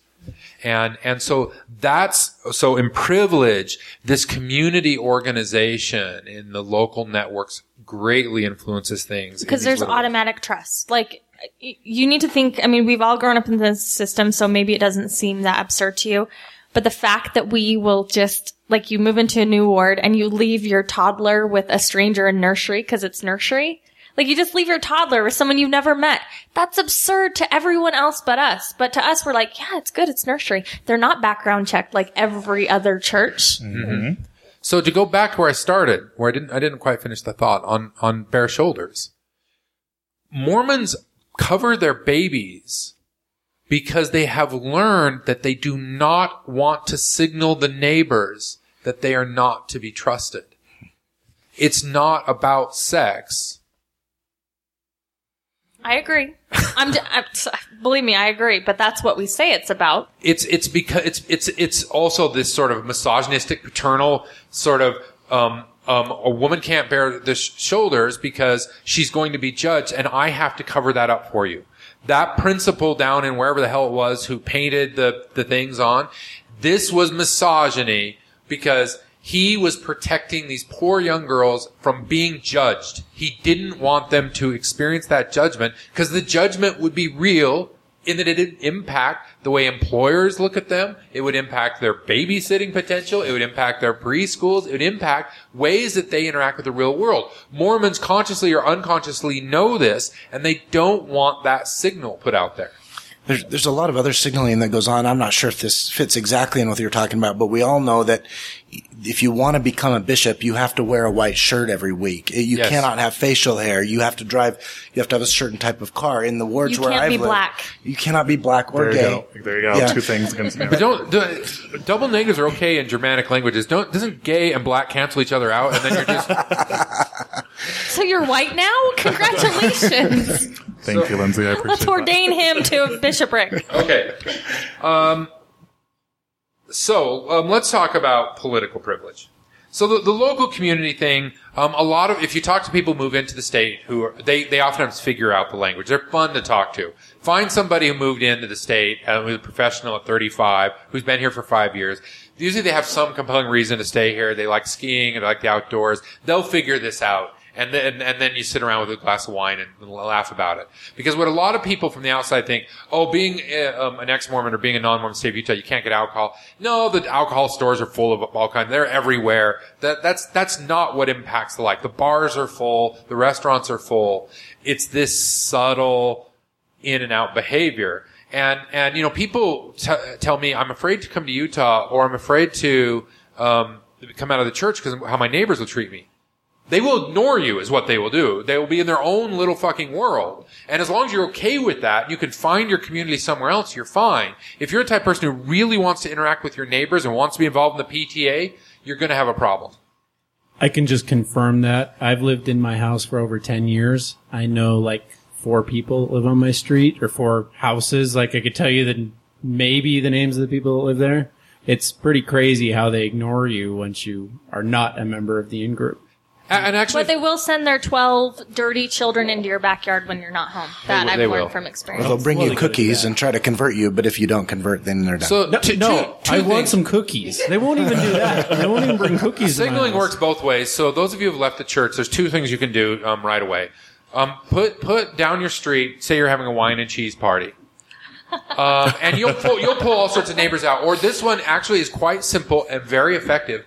Sit on your front porch six o'clock on a Saturday afternoon with a six pack of beer. And the neighbors who will come, and that, that's the signal call for people who aren't in the church, and you'll find out there's all sorts of people out here. Mowing the grass on Sunday. With the- yes. uh, Yeah. Mowing the grass on Sundays is a good hear one. The lawn mowing. Yeah. You're like someone else, you know. Yeah, yeah. So people who hear the lawnmower, then they'll look around, and, and so there are ways to signal. And once you do that, you'll find other people who are normal. In Utah County, it's working out on Sundays. Yeah. If you exercise on Sundays, you are not a member of the, the church. The gyms are open on Sundays? They're not open on Oh. Sundays. 24 hour fitness, not open. Yeah, I was, I've been wanting to go to the you gym. serious? I'm dead serious. I did not know that. 24 Wow. hour fitness, not 24 hours. Okay, so th- those are kind of easy ones to circumvent. So it is a matter of Mormon privilege. It can impact people in real sort of ways, like Lindsay here. But let's talk about where real privilege is executed in the state of Utah, and that's in the political realm. We talked about signaling. So one of the things that you will see is during political season, when there'll be a picture of a man, and he'll be wearing a white shirt and a suit, and he'll be surrounded by his family. This is a signal. This is him mm-hmm. not, he's signaling on two fronts. He's saying, I'm LDS. And, and have you noticed how common the pictures are in Utah with a man sitting down and a woman standing behind him? Mm-hmm. Um, and lots of kids. And you lots have to of have kids. lots of kids. And it's signaling, this is a signal of authority, the charcoal shirt with the white, he's, he- he's, he's, he's signaling. And there's a phrase I, I should have written down, but it's like community service or something like that, that you'll see come up. That means he's been a bishop. Um, and, and a lot of people, the reason MLMs, multi-level marketing, and there, and there's so much fraud in the state of Utah, it, it's, it's not because Utahns are more gullible than everybody else, because the world's full of fucking idiots. It's because, it's because people in the church rely on these signals And the trust. and the trust. Mm-hmm.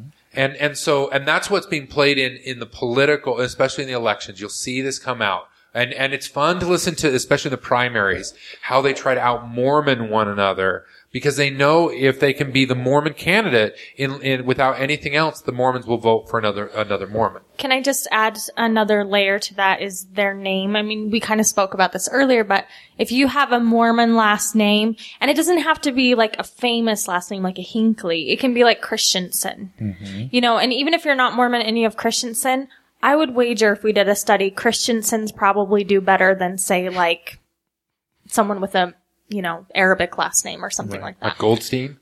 right. There, there's a twist to this though, which is I've lived most of my life in Salt Lake City, and it's the, actually the opposite there. If you want to get elected in Salt Lake in certain neighborhoods, you have to signal that you're not LDS. And Jim Dabakis is one of my favorite people. He's in Washington D.C. right now trying to get the Tribune saved. I mean, he's an amazing politician, a brilliant guy, and openly gay.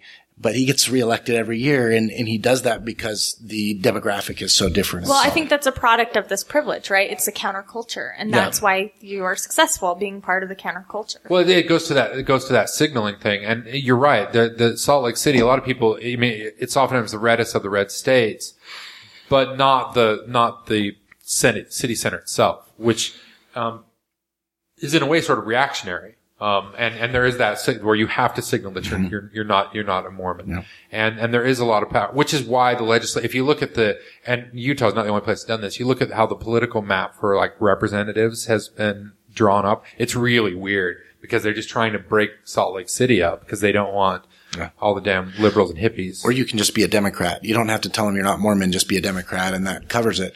Uh, although um, Ben McAdams is a, is the mayor of Salt Lake County, and he's done a fabulous job. He's active LDS and a Democrat. He's a rarity.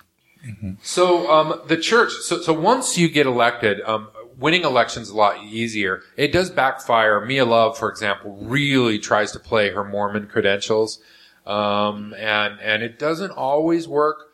But it works a lot of times, um, especially in the smaller communities, smaller elections. The- Well, I think she benefits off of the tokenism that we spoke about earlier. Right. It makes us Mormon people feel better that we have a black woman as sort of like in our pocket to say, see, look, we're not racist. See, look, we're not sexist. We've got a black Mormon woman and but we I, thi- love her. I think that racism is played negatively because that oh isn't she so cute that that in their mind she's a six year old. yeah, it's tokenism. so so they they want to vote for her, but at the same time it's like we can't elect a, a little girl. It's you know.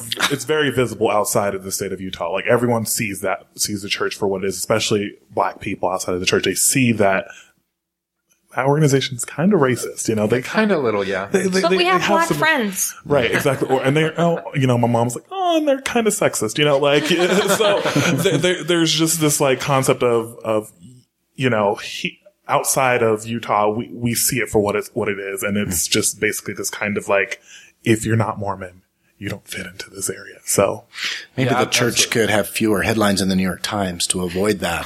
But it's not happening.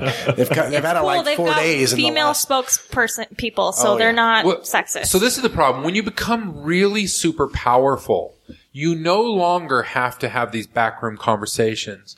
You just have to, once again, signal the word for the night, what you're going to do. And the problem is when you become really super powerful, you start throwing off signals that you don't necessarily intend to. This was the problem with Kate Kelly. I do not believe the church ordered that down, but we had Ballard out there talking about uppity women. And then the stake president said, my God, I've got the uppitiest of the uppity right here in my stake and I need to take care of her. So the, and this really happens in the Utah political scene is the church will oftentimes have a conveniently worded, um, um, s- statement. And the, the most common and most faithful, the, mo- the one they do most common is they will say, you should go vote, right? And vote for, what what is it they always say? Vote your conscience. They vote your conscience and vote for somebody who shares your values or something like this. and they have a disclaimer that we don't take a position. we don't on- take a position. yeah. But this is always, t- the, the most Mormons are going to take this to mean, go vote for the Mormon candidate, right? And, and they will come out conveniently before something and take positions, um, in ways that they don't even have to. But listen, they call politicians in all the time. And they get caught doing it from time to time. They have lobbyists in Washington. They have, they have all, all this sort of stuff. So there is a strong voting block. Matter of fact, it's a super majority. So, so the, the Mormon church, if it wants, has complete, utter control of the Utah political machine. Well, we just talked about the politician that quoted the Book of Mormon the other day. Remember that? He said, uh, I, he quoted that scripture about being bound. Oh yeah, yeah, yeah. Um, and uh, well, the, the the most recent example of this was the um, Zion curtain, the the barrier they put up so that kids don't have to see alcohol bottles um, in restaurants. Um, the church just said, "Yeah, we're good with the law the way it is," and all of the political motion to get rid of this dumbass rule that keeps people from going to that that that sends billions of dollars in tourism over to Colorado. I mean, Colorado, literally, their their their campaign is built on "We're not Utah," right? um, and and and it's because of this. Um, Well, and don't they? I mean, I haven't been to a session for a while, but when I was there, the prayer, the opening prayer, was very Mormon. It was a Mormon prayer.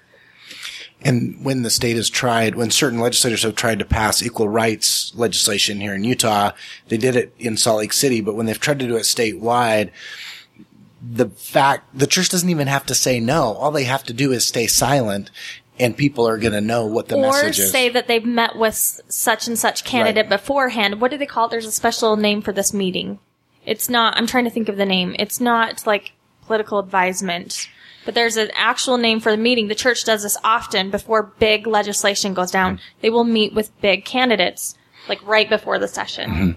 in in sil- in secret. I mean, they, it's not known what those conversations are, but yeah, there's no question among legislators who who needs to vote which way. And in fact, I have people I work with who have been called um, by general authorities and said, "We need you to call a few people because we don't want this to pass, but it can't come from us."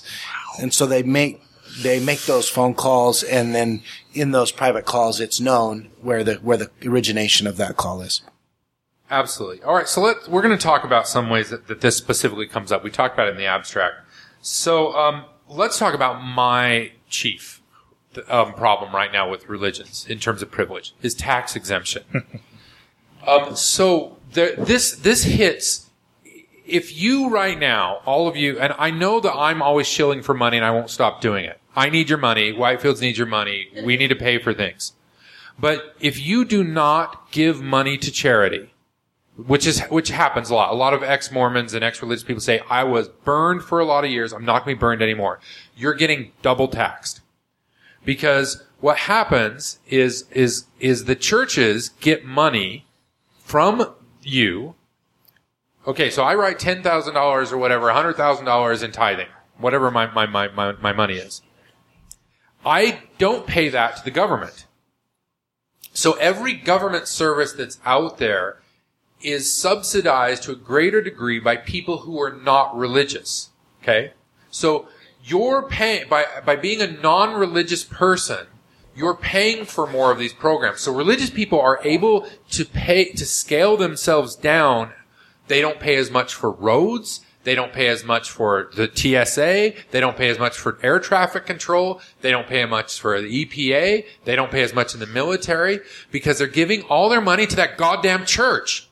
And so money that you are, sp- are, are, are spending on ordnance that are dropping in Iraq, they're spending on lighting up the mahogany um, um, temples. And that's the way the system is, is, is operated. You're paying more for everything they're enjoying and they get to opt out of the system. Not only that, the churches themselves enjoy tax exempt status. So the tax exemption that the churches enjoy is on the backs of every single one of us. You and me and all of us are funding these churches. And there's rumors that tax exemption fear and laws are the major driving force between all legislation, including this whole religious freedom kick, because they're terrified of losing this status. No question. The, the other point I just want to make is that a lot of times uh, there will be articles that write up Utah as being so giving and so charitable because of the amount of time we spend on charity and the amount of money we give to charity. But the problem is, is that that's totally skewed by donations of time and money to the LDS Church. If you take that out of it, Utah is actually one of the least charitable states in the country. Right. And, and, and so they're enjoying tax exempt status on their property. They're enjoying tax exempt status on everything that they do that's not for profit. They have profitable wings that, that they have to pay taxes on. They have plenty that, that, that aren't. So let's talk about like the welfare services. So not only did the church have all these welfare services that, um, like food and shelters and paying money to pay for rent, that they're holding on their inside of their group. The church has complete control over who they give canned beets to, right? And they do exercise this control. They will, they, if, if, if, if you are um, LDS and you're out of money, they can ask you to do anything. And they do. They might ask you to go to the temple once. You don't even have to be out of money. They have found ways to get a ton of free labor from from anyone. And one of the biggest things that a lot of us talk about when we talk about church finances is waiting till someone who, you know, was a very successful business person retires, they go and co-opt them for free and make them work and do all this labor for free. One of the worst tax exempt stories I ever heard was the church owns a lot of uh, girls camp property Uh-huh. and they um they what they did is they called a wealthy businessman to buy the property and lease it to the church. So that's his calling. And then that way they can rent it out for uh you know what's the word I want? I can't think today. Filthy lucre? Well, yeah, they can rent it out for money in ways that the church can't for tax exemption for tax issues. And um and what I heard was this is all conjecture, but I heard that uh you know, if the church ever needs it back, this man, you know, since it's his calling, will always sell it back to the church. But they found all these ways to avoid these tax loopholes because they have the loyalty and the trust of their members. Absolutely. I had, a, I had a client whose job was to his calling, excuse me, not his job. His calling was to manage all the church uh, nature reserves in the in Florida, and especially their hunting licensing. So he has been traveling the world, actually putting together a, a unified system of lic- of, of renting out church land for profit uh, for hunters. And this is what he does, but it's a calling, and he's doing it all on his own dime. I'm, I had a friend when I lived up in Logan. He was a he was a guy. I've talked about this before. He was a guide up on the the church owns a huge hunting preserve up by um, Woodruff. Is that where it is? Way in the hell out there? Um, and they have these elk that they keep in cages. They're they're hay fed, um, and and and then when the rich people come in on helicopters, they let them go wander around, and then he would take them around. You know, he knew where they would go. They were docile. They were domesticated, and then they would shoot those fuckers. And this is all the church running this. But you can't get in as a normal Yahoo. Oh You no no no no! These, Super, these are super these are high end donors. Very But- expensive, but let's too. let's go back to the food. Okay, so we allow if if we say if we say it is society, and we have said this, it's society's role to feed the poor. So so we have as a government decided to fund these things, soup kitchens and whatnot. What we've allowed the church to do is not only take their own system and take tax dollars from multiple sources. They get grants, they get tax exemption, then they get to exercise their own dominion over who gets that food. And they get to use that to try, they will take people who are in poverty and give them tax subsidized beef stew and take their money at 10%. Because everyone knows if you run a charity, one everything, what you want is green cash.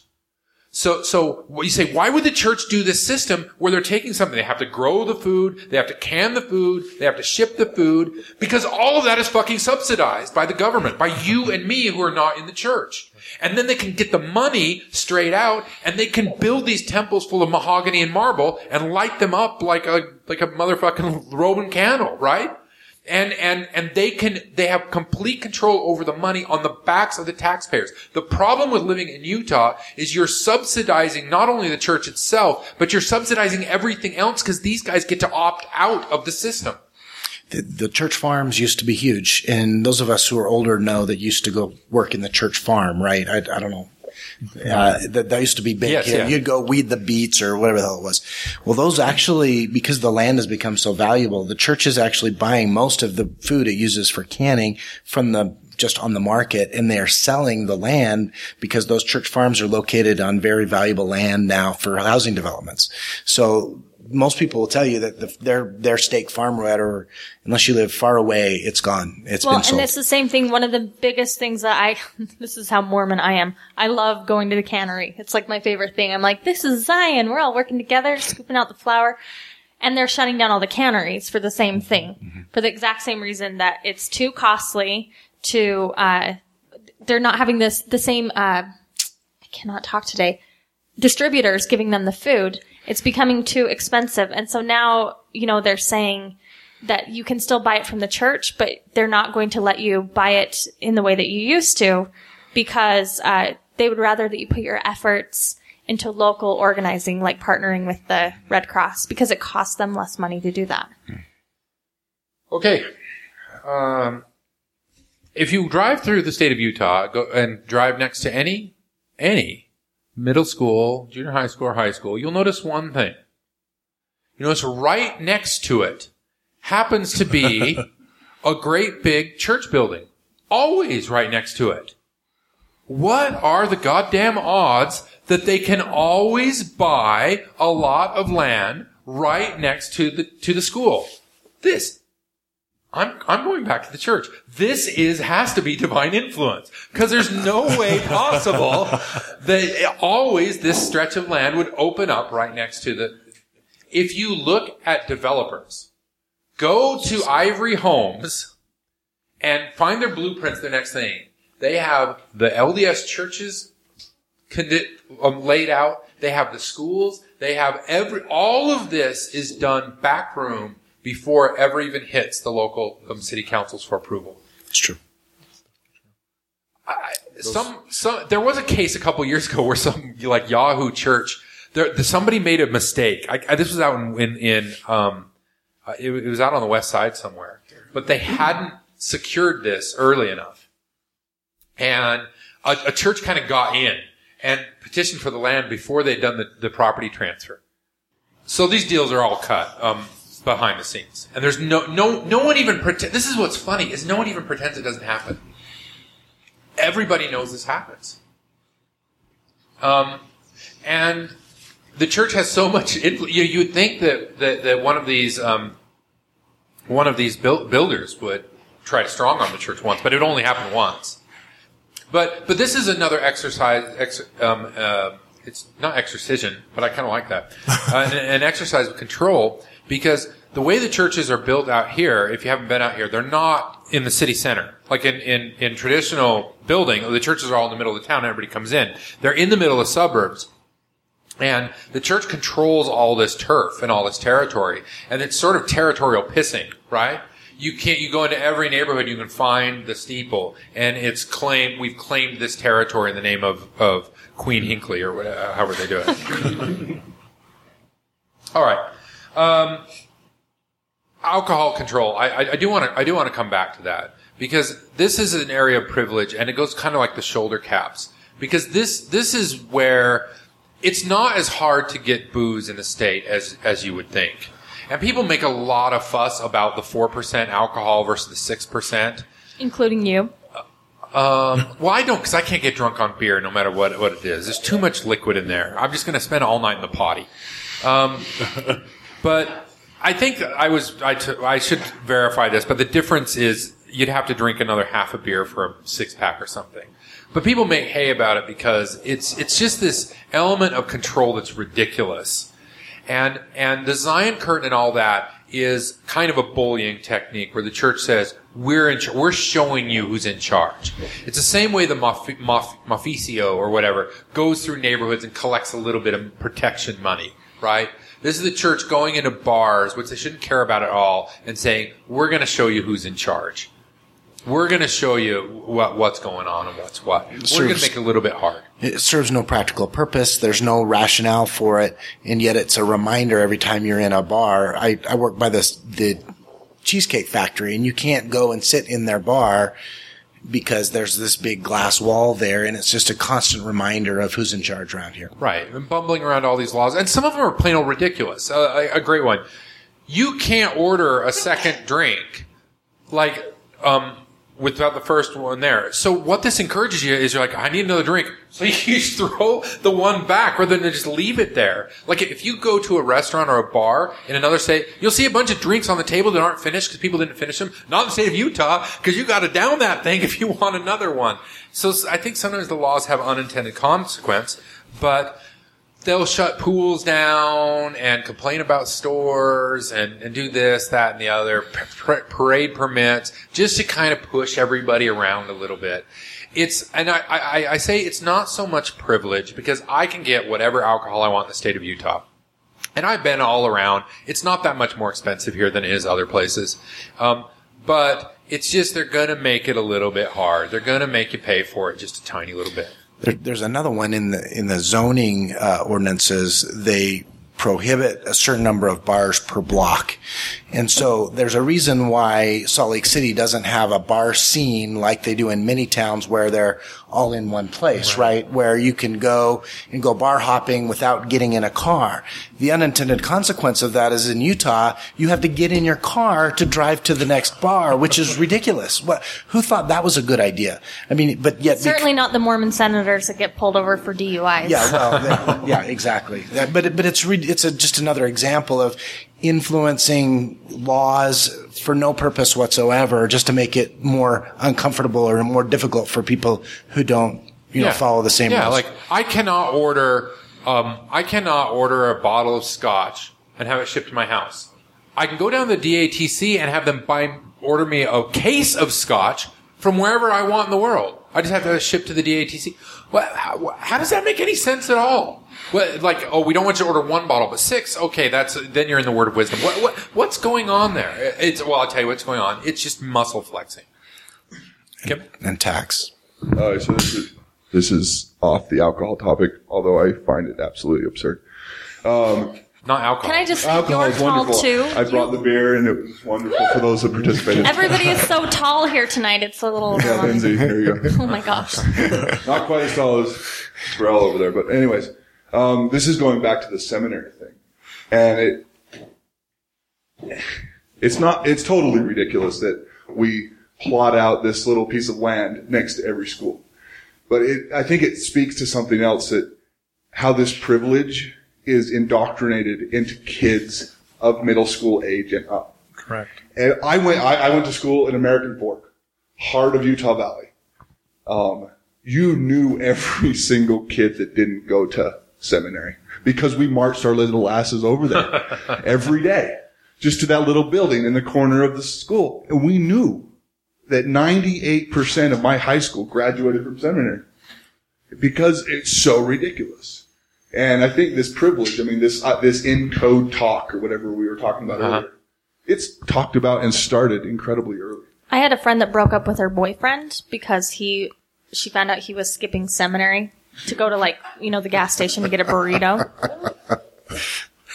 I wish I'd skip more seminary. I still think it. I I still don't get that. I, I, am still confused by that. The whole um, seminary buildings being next to high school thing. I, I can't get over it because we had early morning seminary on the East Coast at six o'clock in the morning, and it was miserable. Like, and, it should be. and I'll never forget. Like, my grandmother was, you know, she, you know, she is used to waking up, but she would wake me up, and I'd be like, "Really? Am I doing this? Why?" And it was, and and there was 14 members in my in my high school with 2,500 students. So once again, the, this concept of a seminary building next to a high school was completely foreign until I got here. So I could definitely see that. One of the things I was going to ask, um, in reference to this um, culture privilege area that we're talking about, is about the FrontRunner. Okay, for those of us who want to get out of Utah County, it does not run on Sundays. Why? Do, you th- do you think that that has something Well, to do with the it- church, it- or is it- that No demand, maybe? well, for a while, Trax would run only on conference weekend. yeah.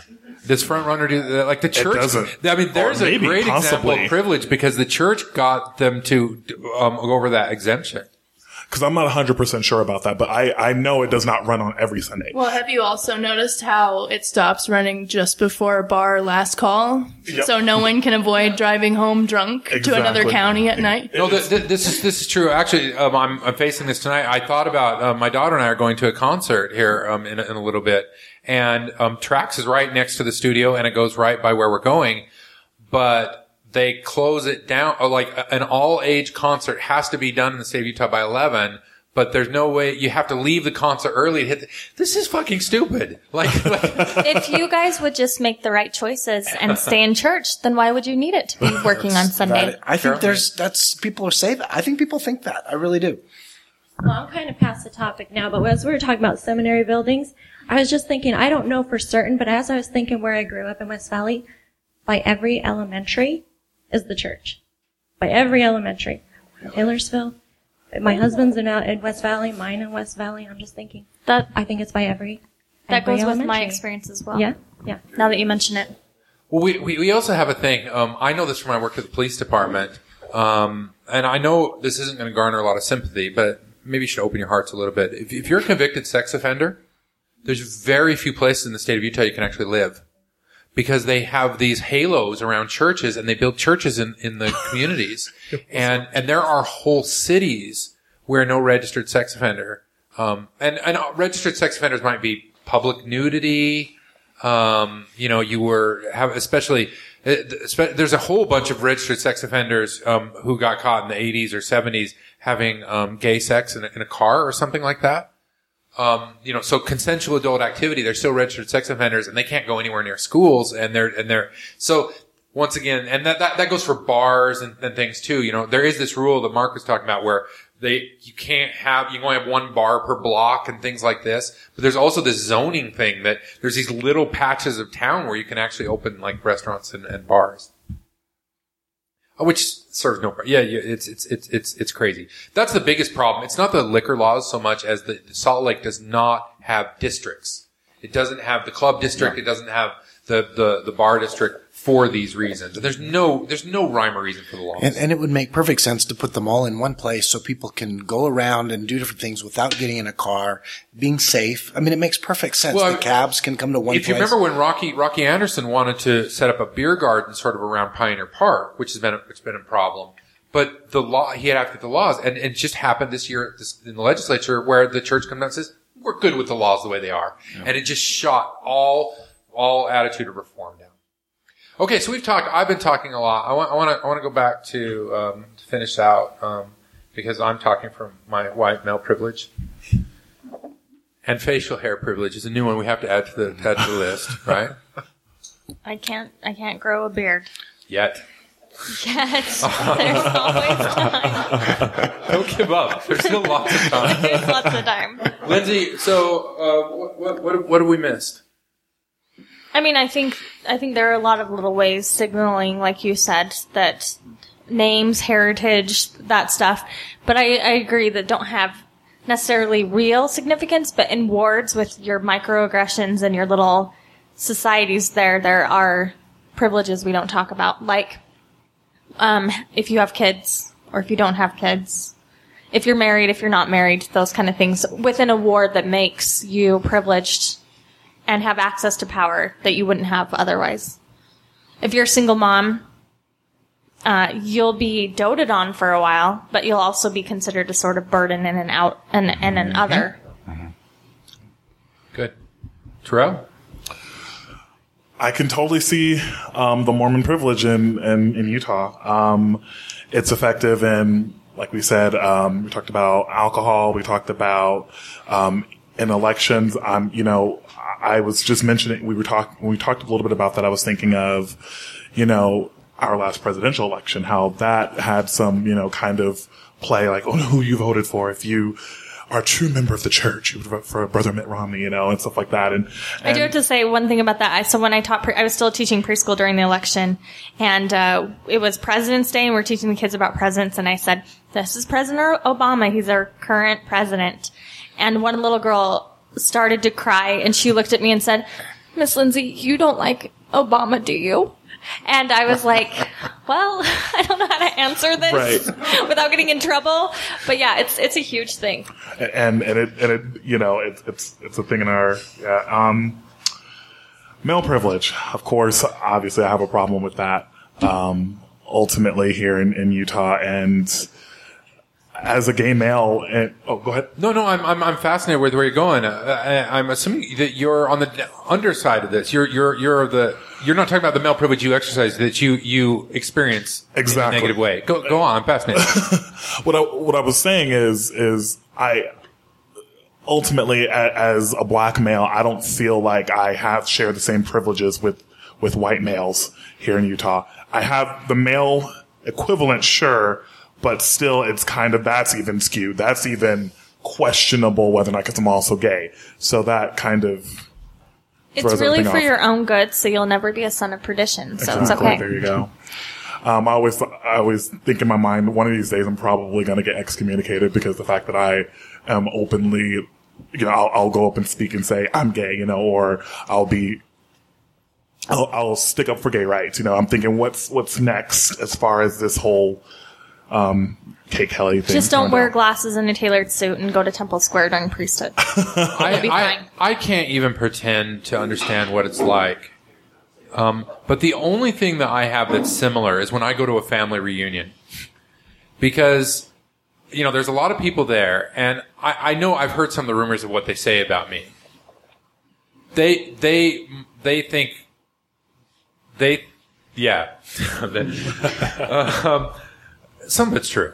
Uh, but, uh, uh, just but just that that where people are glancing at you they don't interact with you normally um, some talk down some talk sideways some of them are fidgety and once again i don't want to co-opt anybody's story and i exercise quite a bit of privilege but it just gives me a tiny taste of what it must be like and it's awful It's it's pretty it's pretty intense. And it's it's going to be ever present. Exactly. And you notice that you pick it up. Like, I, I wish my friends actually have mentioned to me a couple times, they're like, Terrell, does that make you uncomfortable?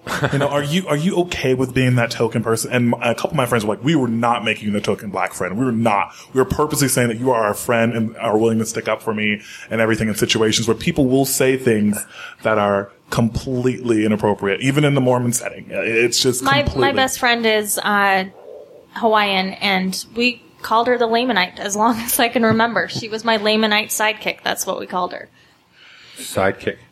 So, you know, and Tonto. Yeah, exa- right, exactly. And it, I didn't. I mean, it was always funny because it was racist, but we didn't know it was racist, and that's why it was funny. You know what I mean? Because we're not racist. Because I have a friend that's Hawaiian, so All right, so I, I think to finish this out, um, you know, like like where I started, and and this is a point that Lindsay has made Uh, quite a bit to me and to others, is we all experience privilege in certain ways, and and I would say that the takeaway is, yes, there's there's there's privilege in Utah. It's probably not the way that most people see it, and it's it's political and all that kind of stuff. But there there there there are benefits to not being part of part of the faith especially when you work for companies that are not LDS. When you start signaling that you're not Mormon, you get part of a good old boys network too. So I've mentioned before that I think my education in BYU was decent. It was a it was a good school. Um, I I took classes on evolution and science, and usually for almost 99% of the time, except for the kooky religion professors, they taught what they were supposed to teach. And I, I had a really good education at BYU. Problem is when I left the church, I gave away the one benefit that you really have as a BYU graduate, which is the alumni network, the good old boys network. And, and we haven't talked about that a lot because this is about privilege in Utah. And that, that, that will get you more in Washington DC actually than it will in Salt Lake City. But the other thing happens here. Once you can signal to people that you're not a Mormon, there's a good old boys network around that too. And so when people say, oh, I've got to move to Utah, I'm afraid of the Mormons, I remind them that the single largest underground ex anti whatever Mormon network is right here in Salt Lake City, and you're going to find more people. I, I've been on this tour this this um, this year, and I go to some of the cities, you know, like Phoenix or, or wherever, and the ex Mormons are actually a lot tighter, and but they have this perception that in Utah we're all the, this really tight in group of ex Mormons. It's like, no, there's too goddamn many of us. You can just go to any bar and it's full of ex Mormons. We don't have the same kind of tight network they have in, in, in, in Phoenix, and there is power in that. So, so there is, and, and things do, things do shift and change. So, Uh, one thing I was just going to say uh, relating to that same point, which is that I have friends who are lawyers, who are professionals and well known in this state, who are in the closet about the fact that they're ex-Mormons and there's, they're, that's intentional because they are very concerned professionally on the impact of coming out of the closet, so to speak. Exactly, yeah. uh, uh, of not being LDS anymore. So they will not tell people. Uh, I get asked regularly in my profession whether I'm LDS. People will hire me or not hire me based on the answer to that question. So you have to be careful even as an ex-Mormon, you know, you can still kind of somehow have it both ways. Um, I'm still technically a member, and so I can I can use that whichever way kind of suits me. Unfortunately, I do that sometimes, Right. but you, it does have impacts. Leaving the church has an impact professionally on that same old boys Oh, I, I agree. I work for a Fortune. I think we're 19. I work for a Fortune 30 company, which means I'm protected. They can't fire me for my religious s- statement. But if I work for a Utah company, they could find a way, right? So, so yeah, that privilege. There's tons of lawyers, doctors, dentists, people who have private practice in the state of Utah who have to stay in the church in the closet because their practice will die if they leave. Yeah. It's true. All right. So again, I would invite everybody to check your own privilege, to, to realize what it is that you have, what it is that you've been given. And you don't have to necessarily be ashamed of it, but it's, it's something to look at for, for those people around you and see, well, how can I contribute? Um, and I would invite those who use the term privilege to try to silence others to say, it's better to bring everybody into the dialogue. And I would just like to say, if you'd like to help Kate Kelly, everyone go submit an ordained women profile. Sorry, that was completely off topic, but I'm just wondering what my ordained women profile would, would look like. uh, yeah, yeah. All right. Well, you know, I, I have the priesthood. I no, I no, I've I have as much priesthood as anybody else. I'll ordain whoever wants. Whoever wants an ordination. Five dollars. Cheap. All right. Well, um, thanks for um, for talking about privilege, Lindsay. Um, thanks for um, once again coming on here. Um, I, I know you you tried to tell me that um, it may not be a good day, but I wanted you here because I wanted people to hear your voice, and it's important. Uh, the things that are happening right now are very important, and um, we all have an important role. And I need to use the word important one more time before. just say I'm incredible. You're incredible, Lindsay. LDS feminists are incredible. Absolutely. Um, they're fighting. Uh, uh, I have been attempted to um, quote um, Atlas Shrugged more than once. Don't read the book. Rand is a. She's. But but the storyline is playing out, right? It, um, she's just she's just wrong about her her philosophy. That that there comes a point when sometimes we have to shrug off these systems and build our own. The Americans, um, I'm proud to be an American, but we've done some awful things. One of the awful things we did is we firebombed Tokyo. We don't like to talk about it. We don't like to mention it.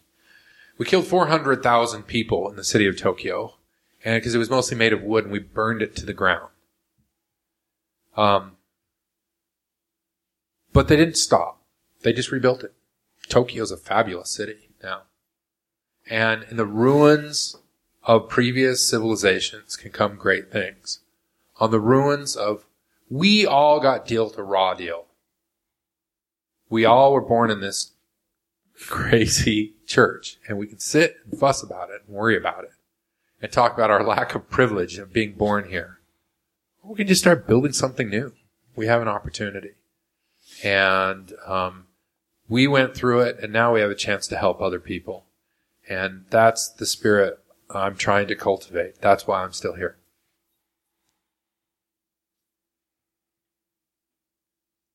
Awesome.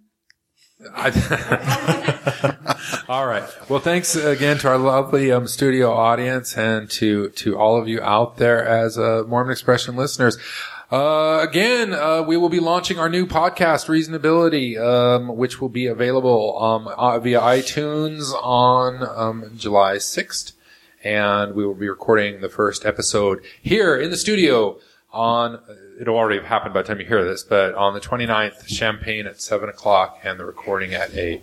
Um, and then just stay tuned. Check out our website at mormonexpression.com. Go to Whitefields Educational see all the wonderful things we're doing. And thanks to all of you. Good night.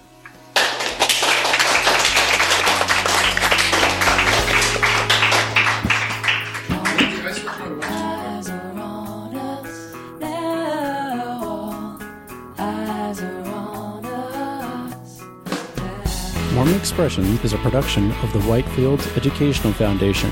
Visit us online at whitefieldseducational.org to find more about our current initiatives. Mormon Expression is recorded live in downtown Salt Lake on Tuesday nights at 7 p.m. If you're in the area, please come join us in the studio.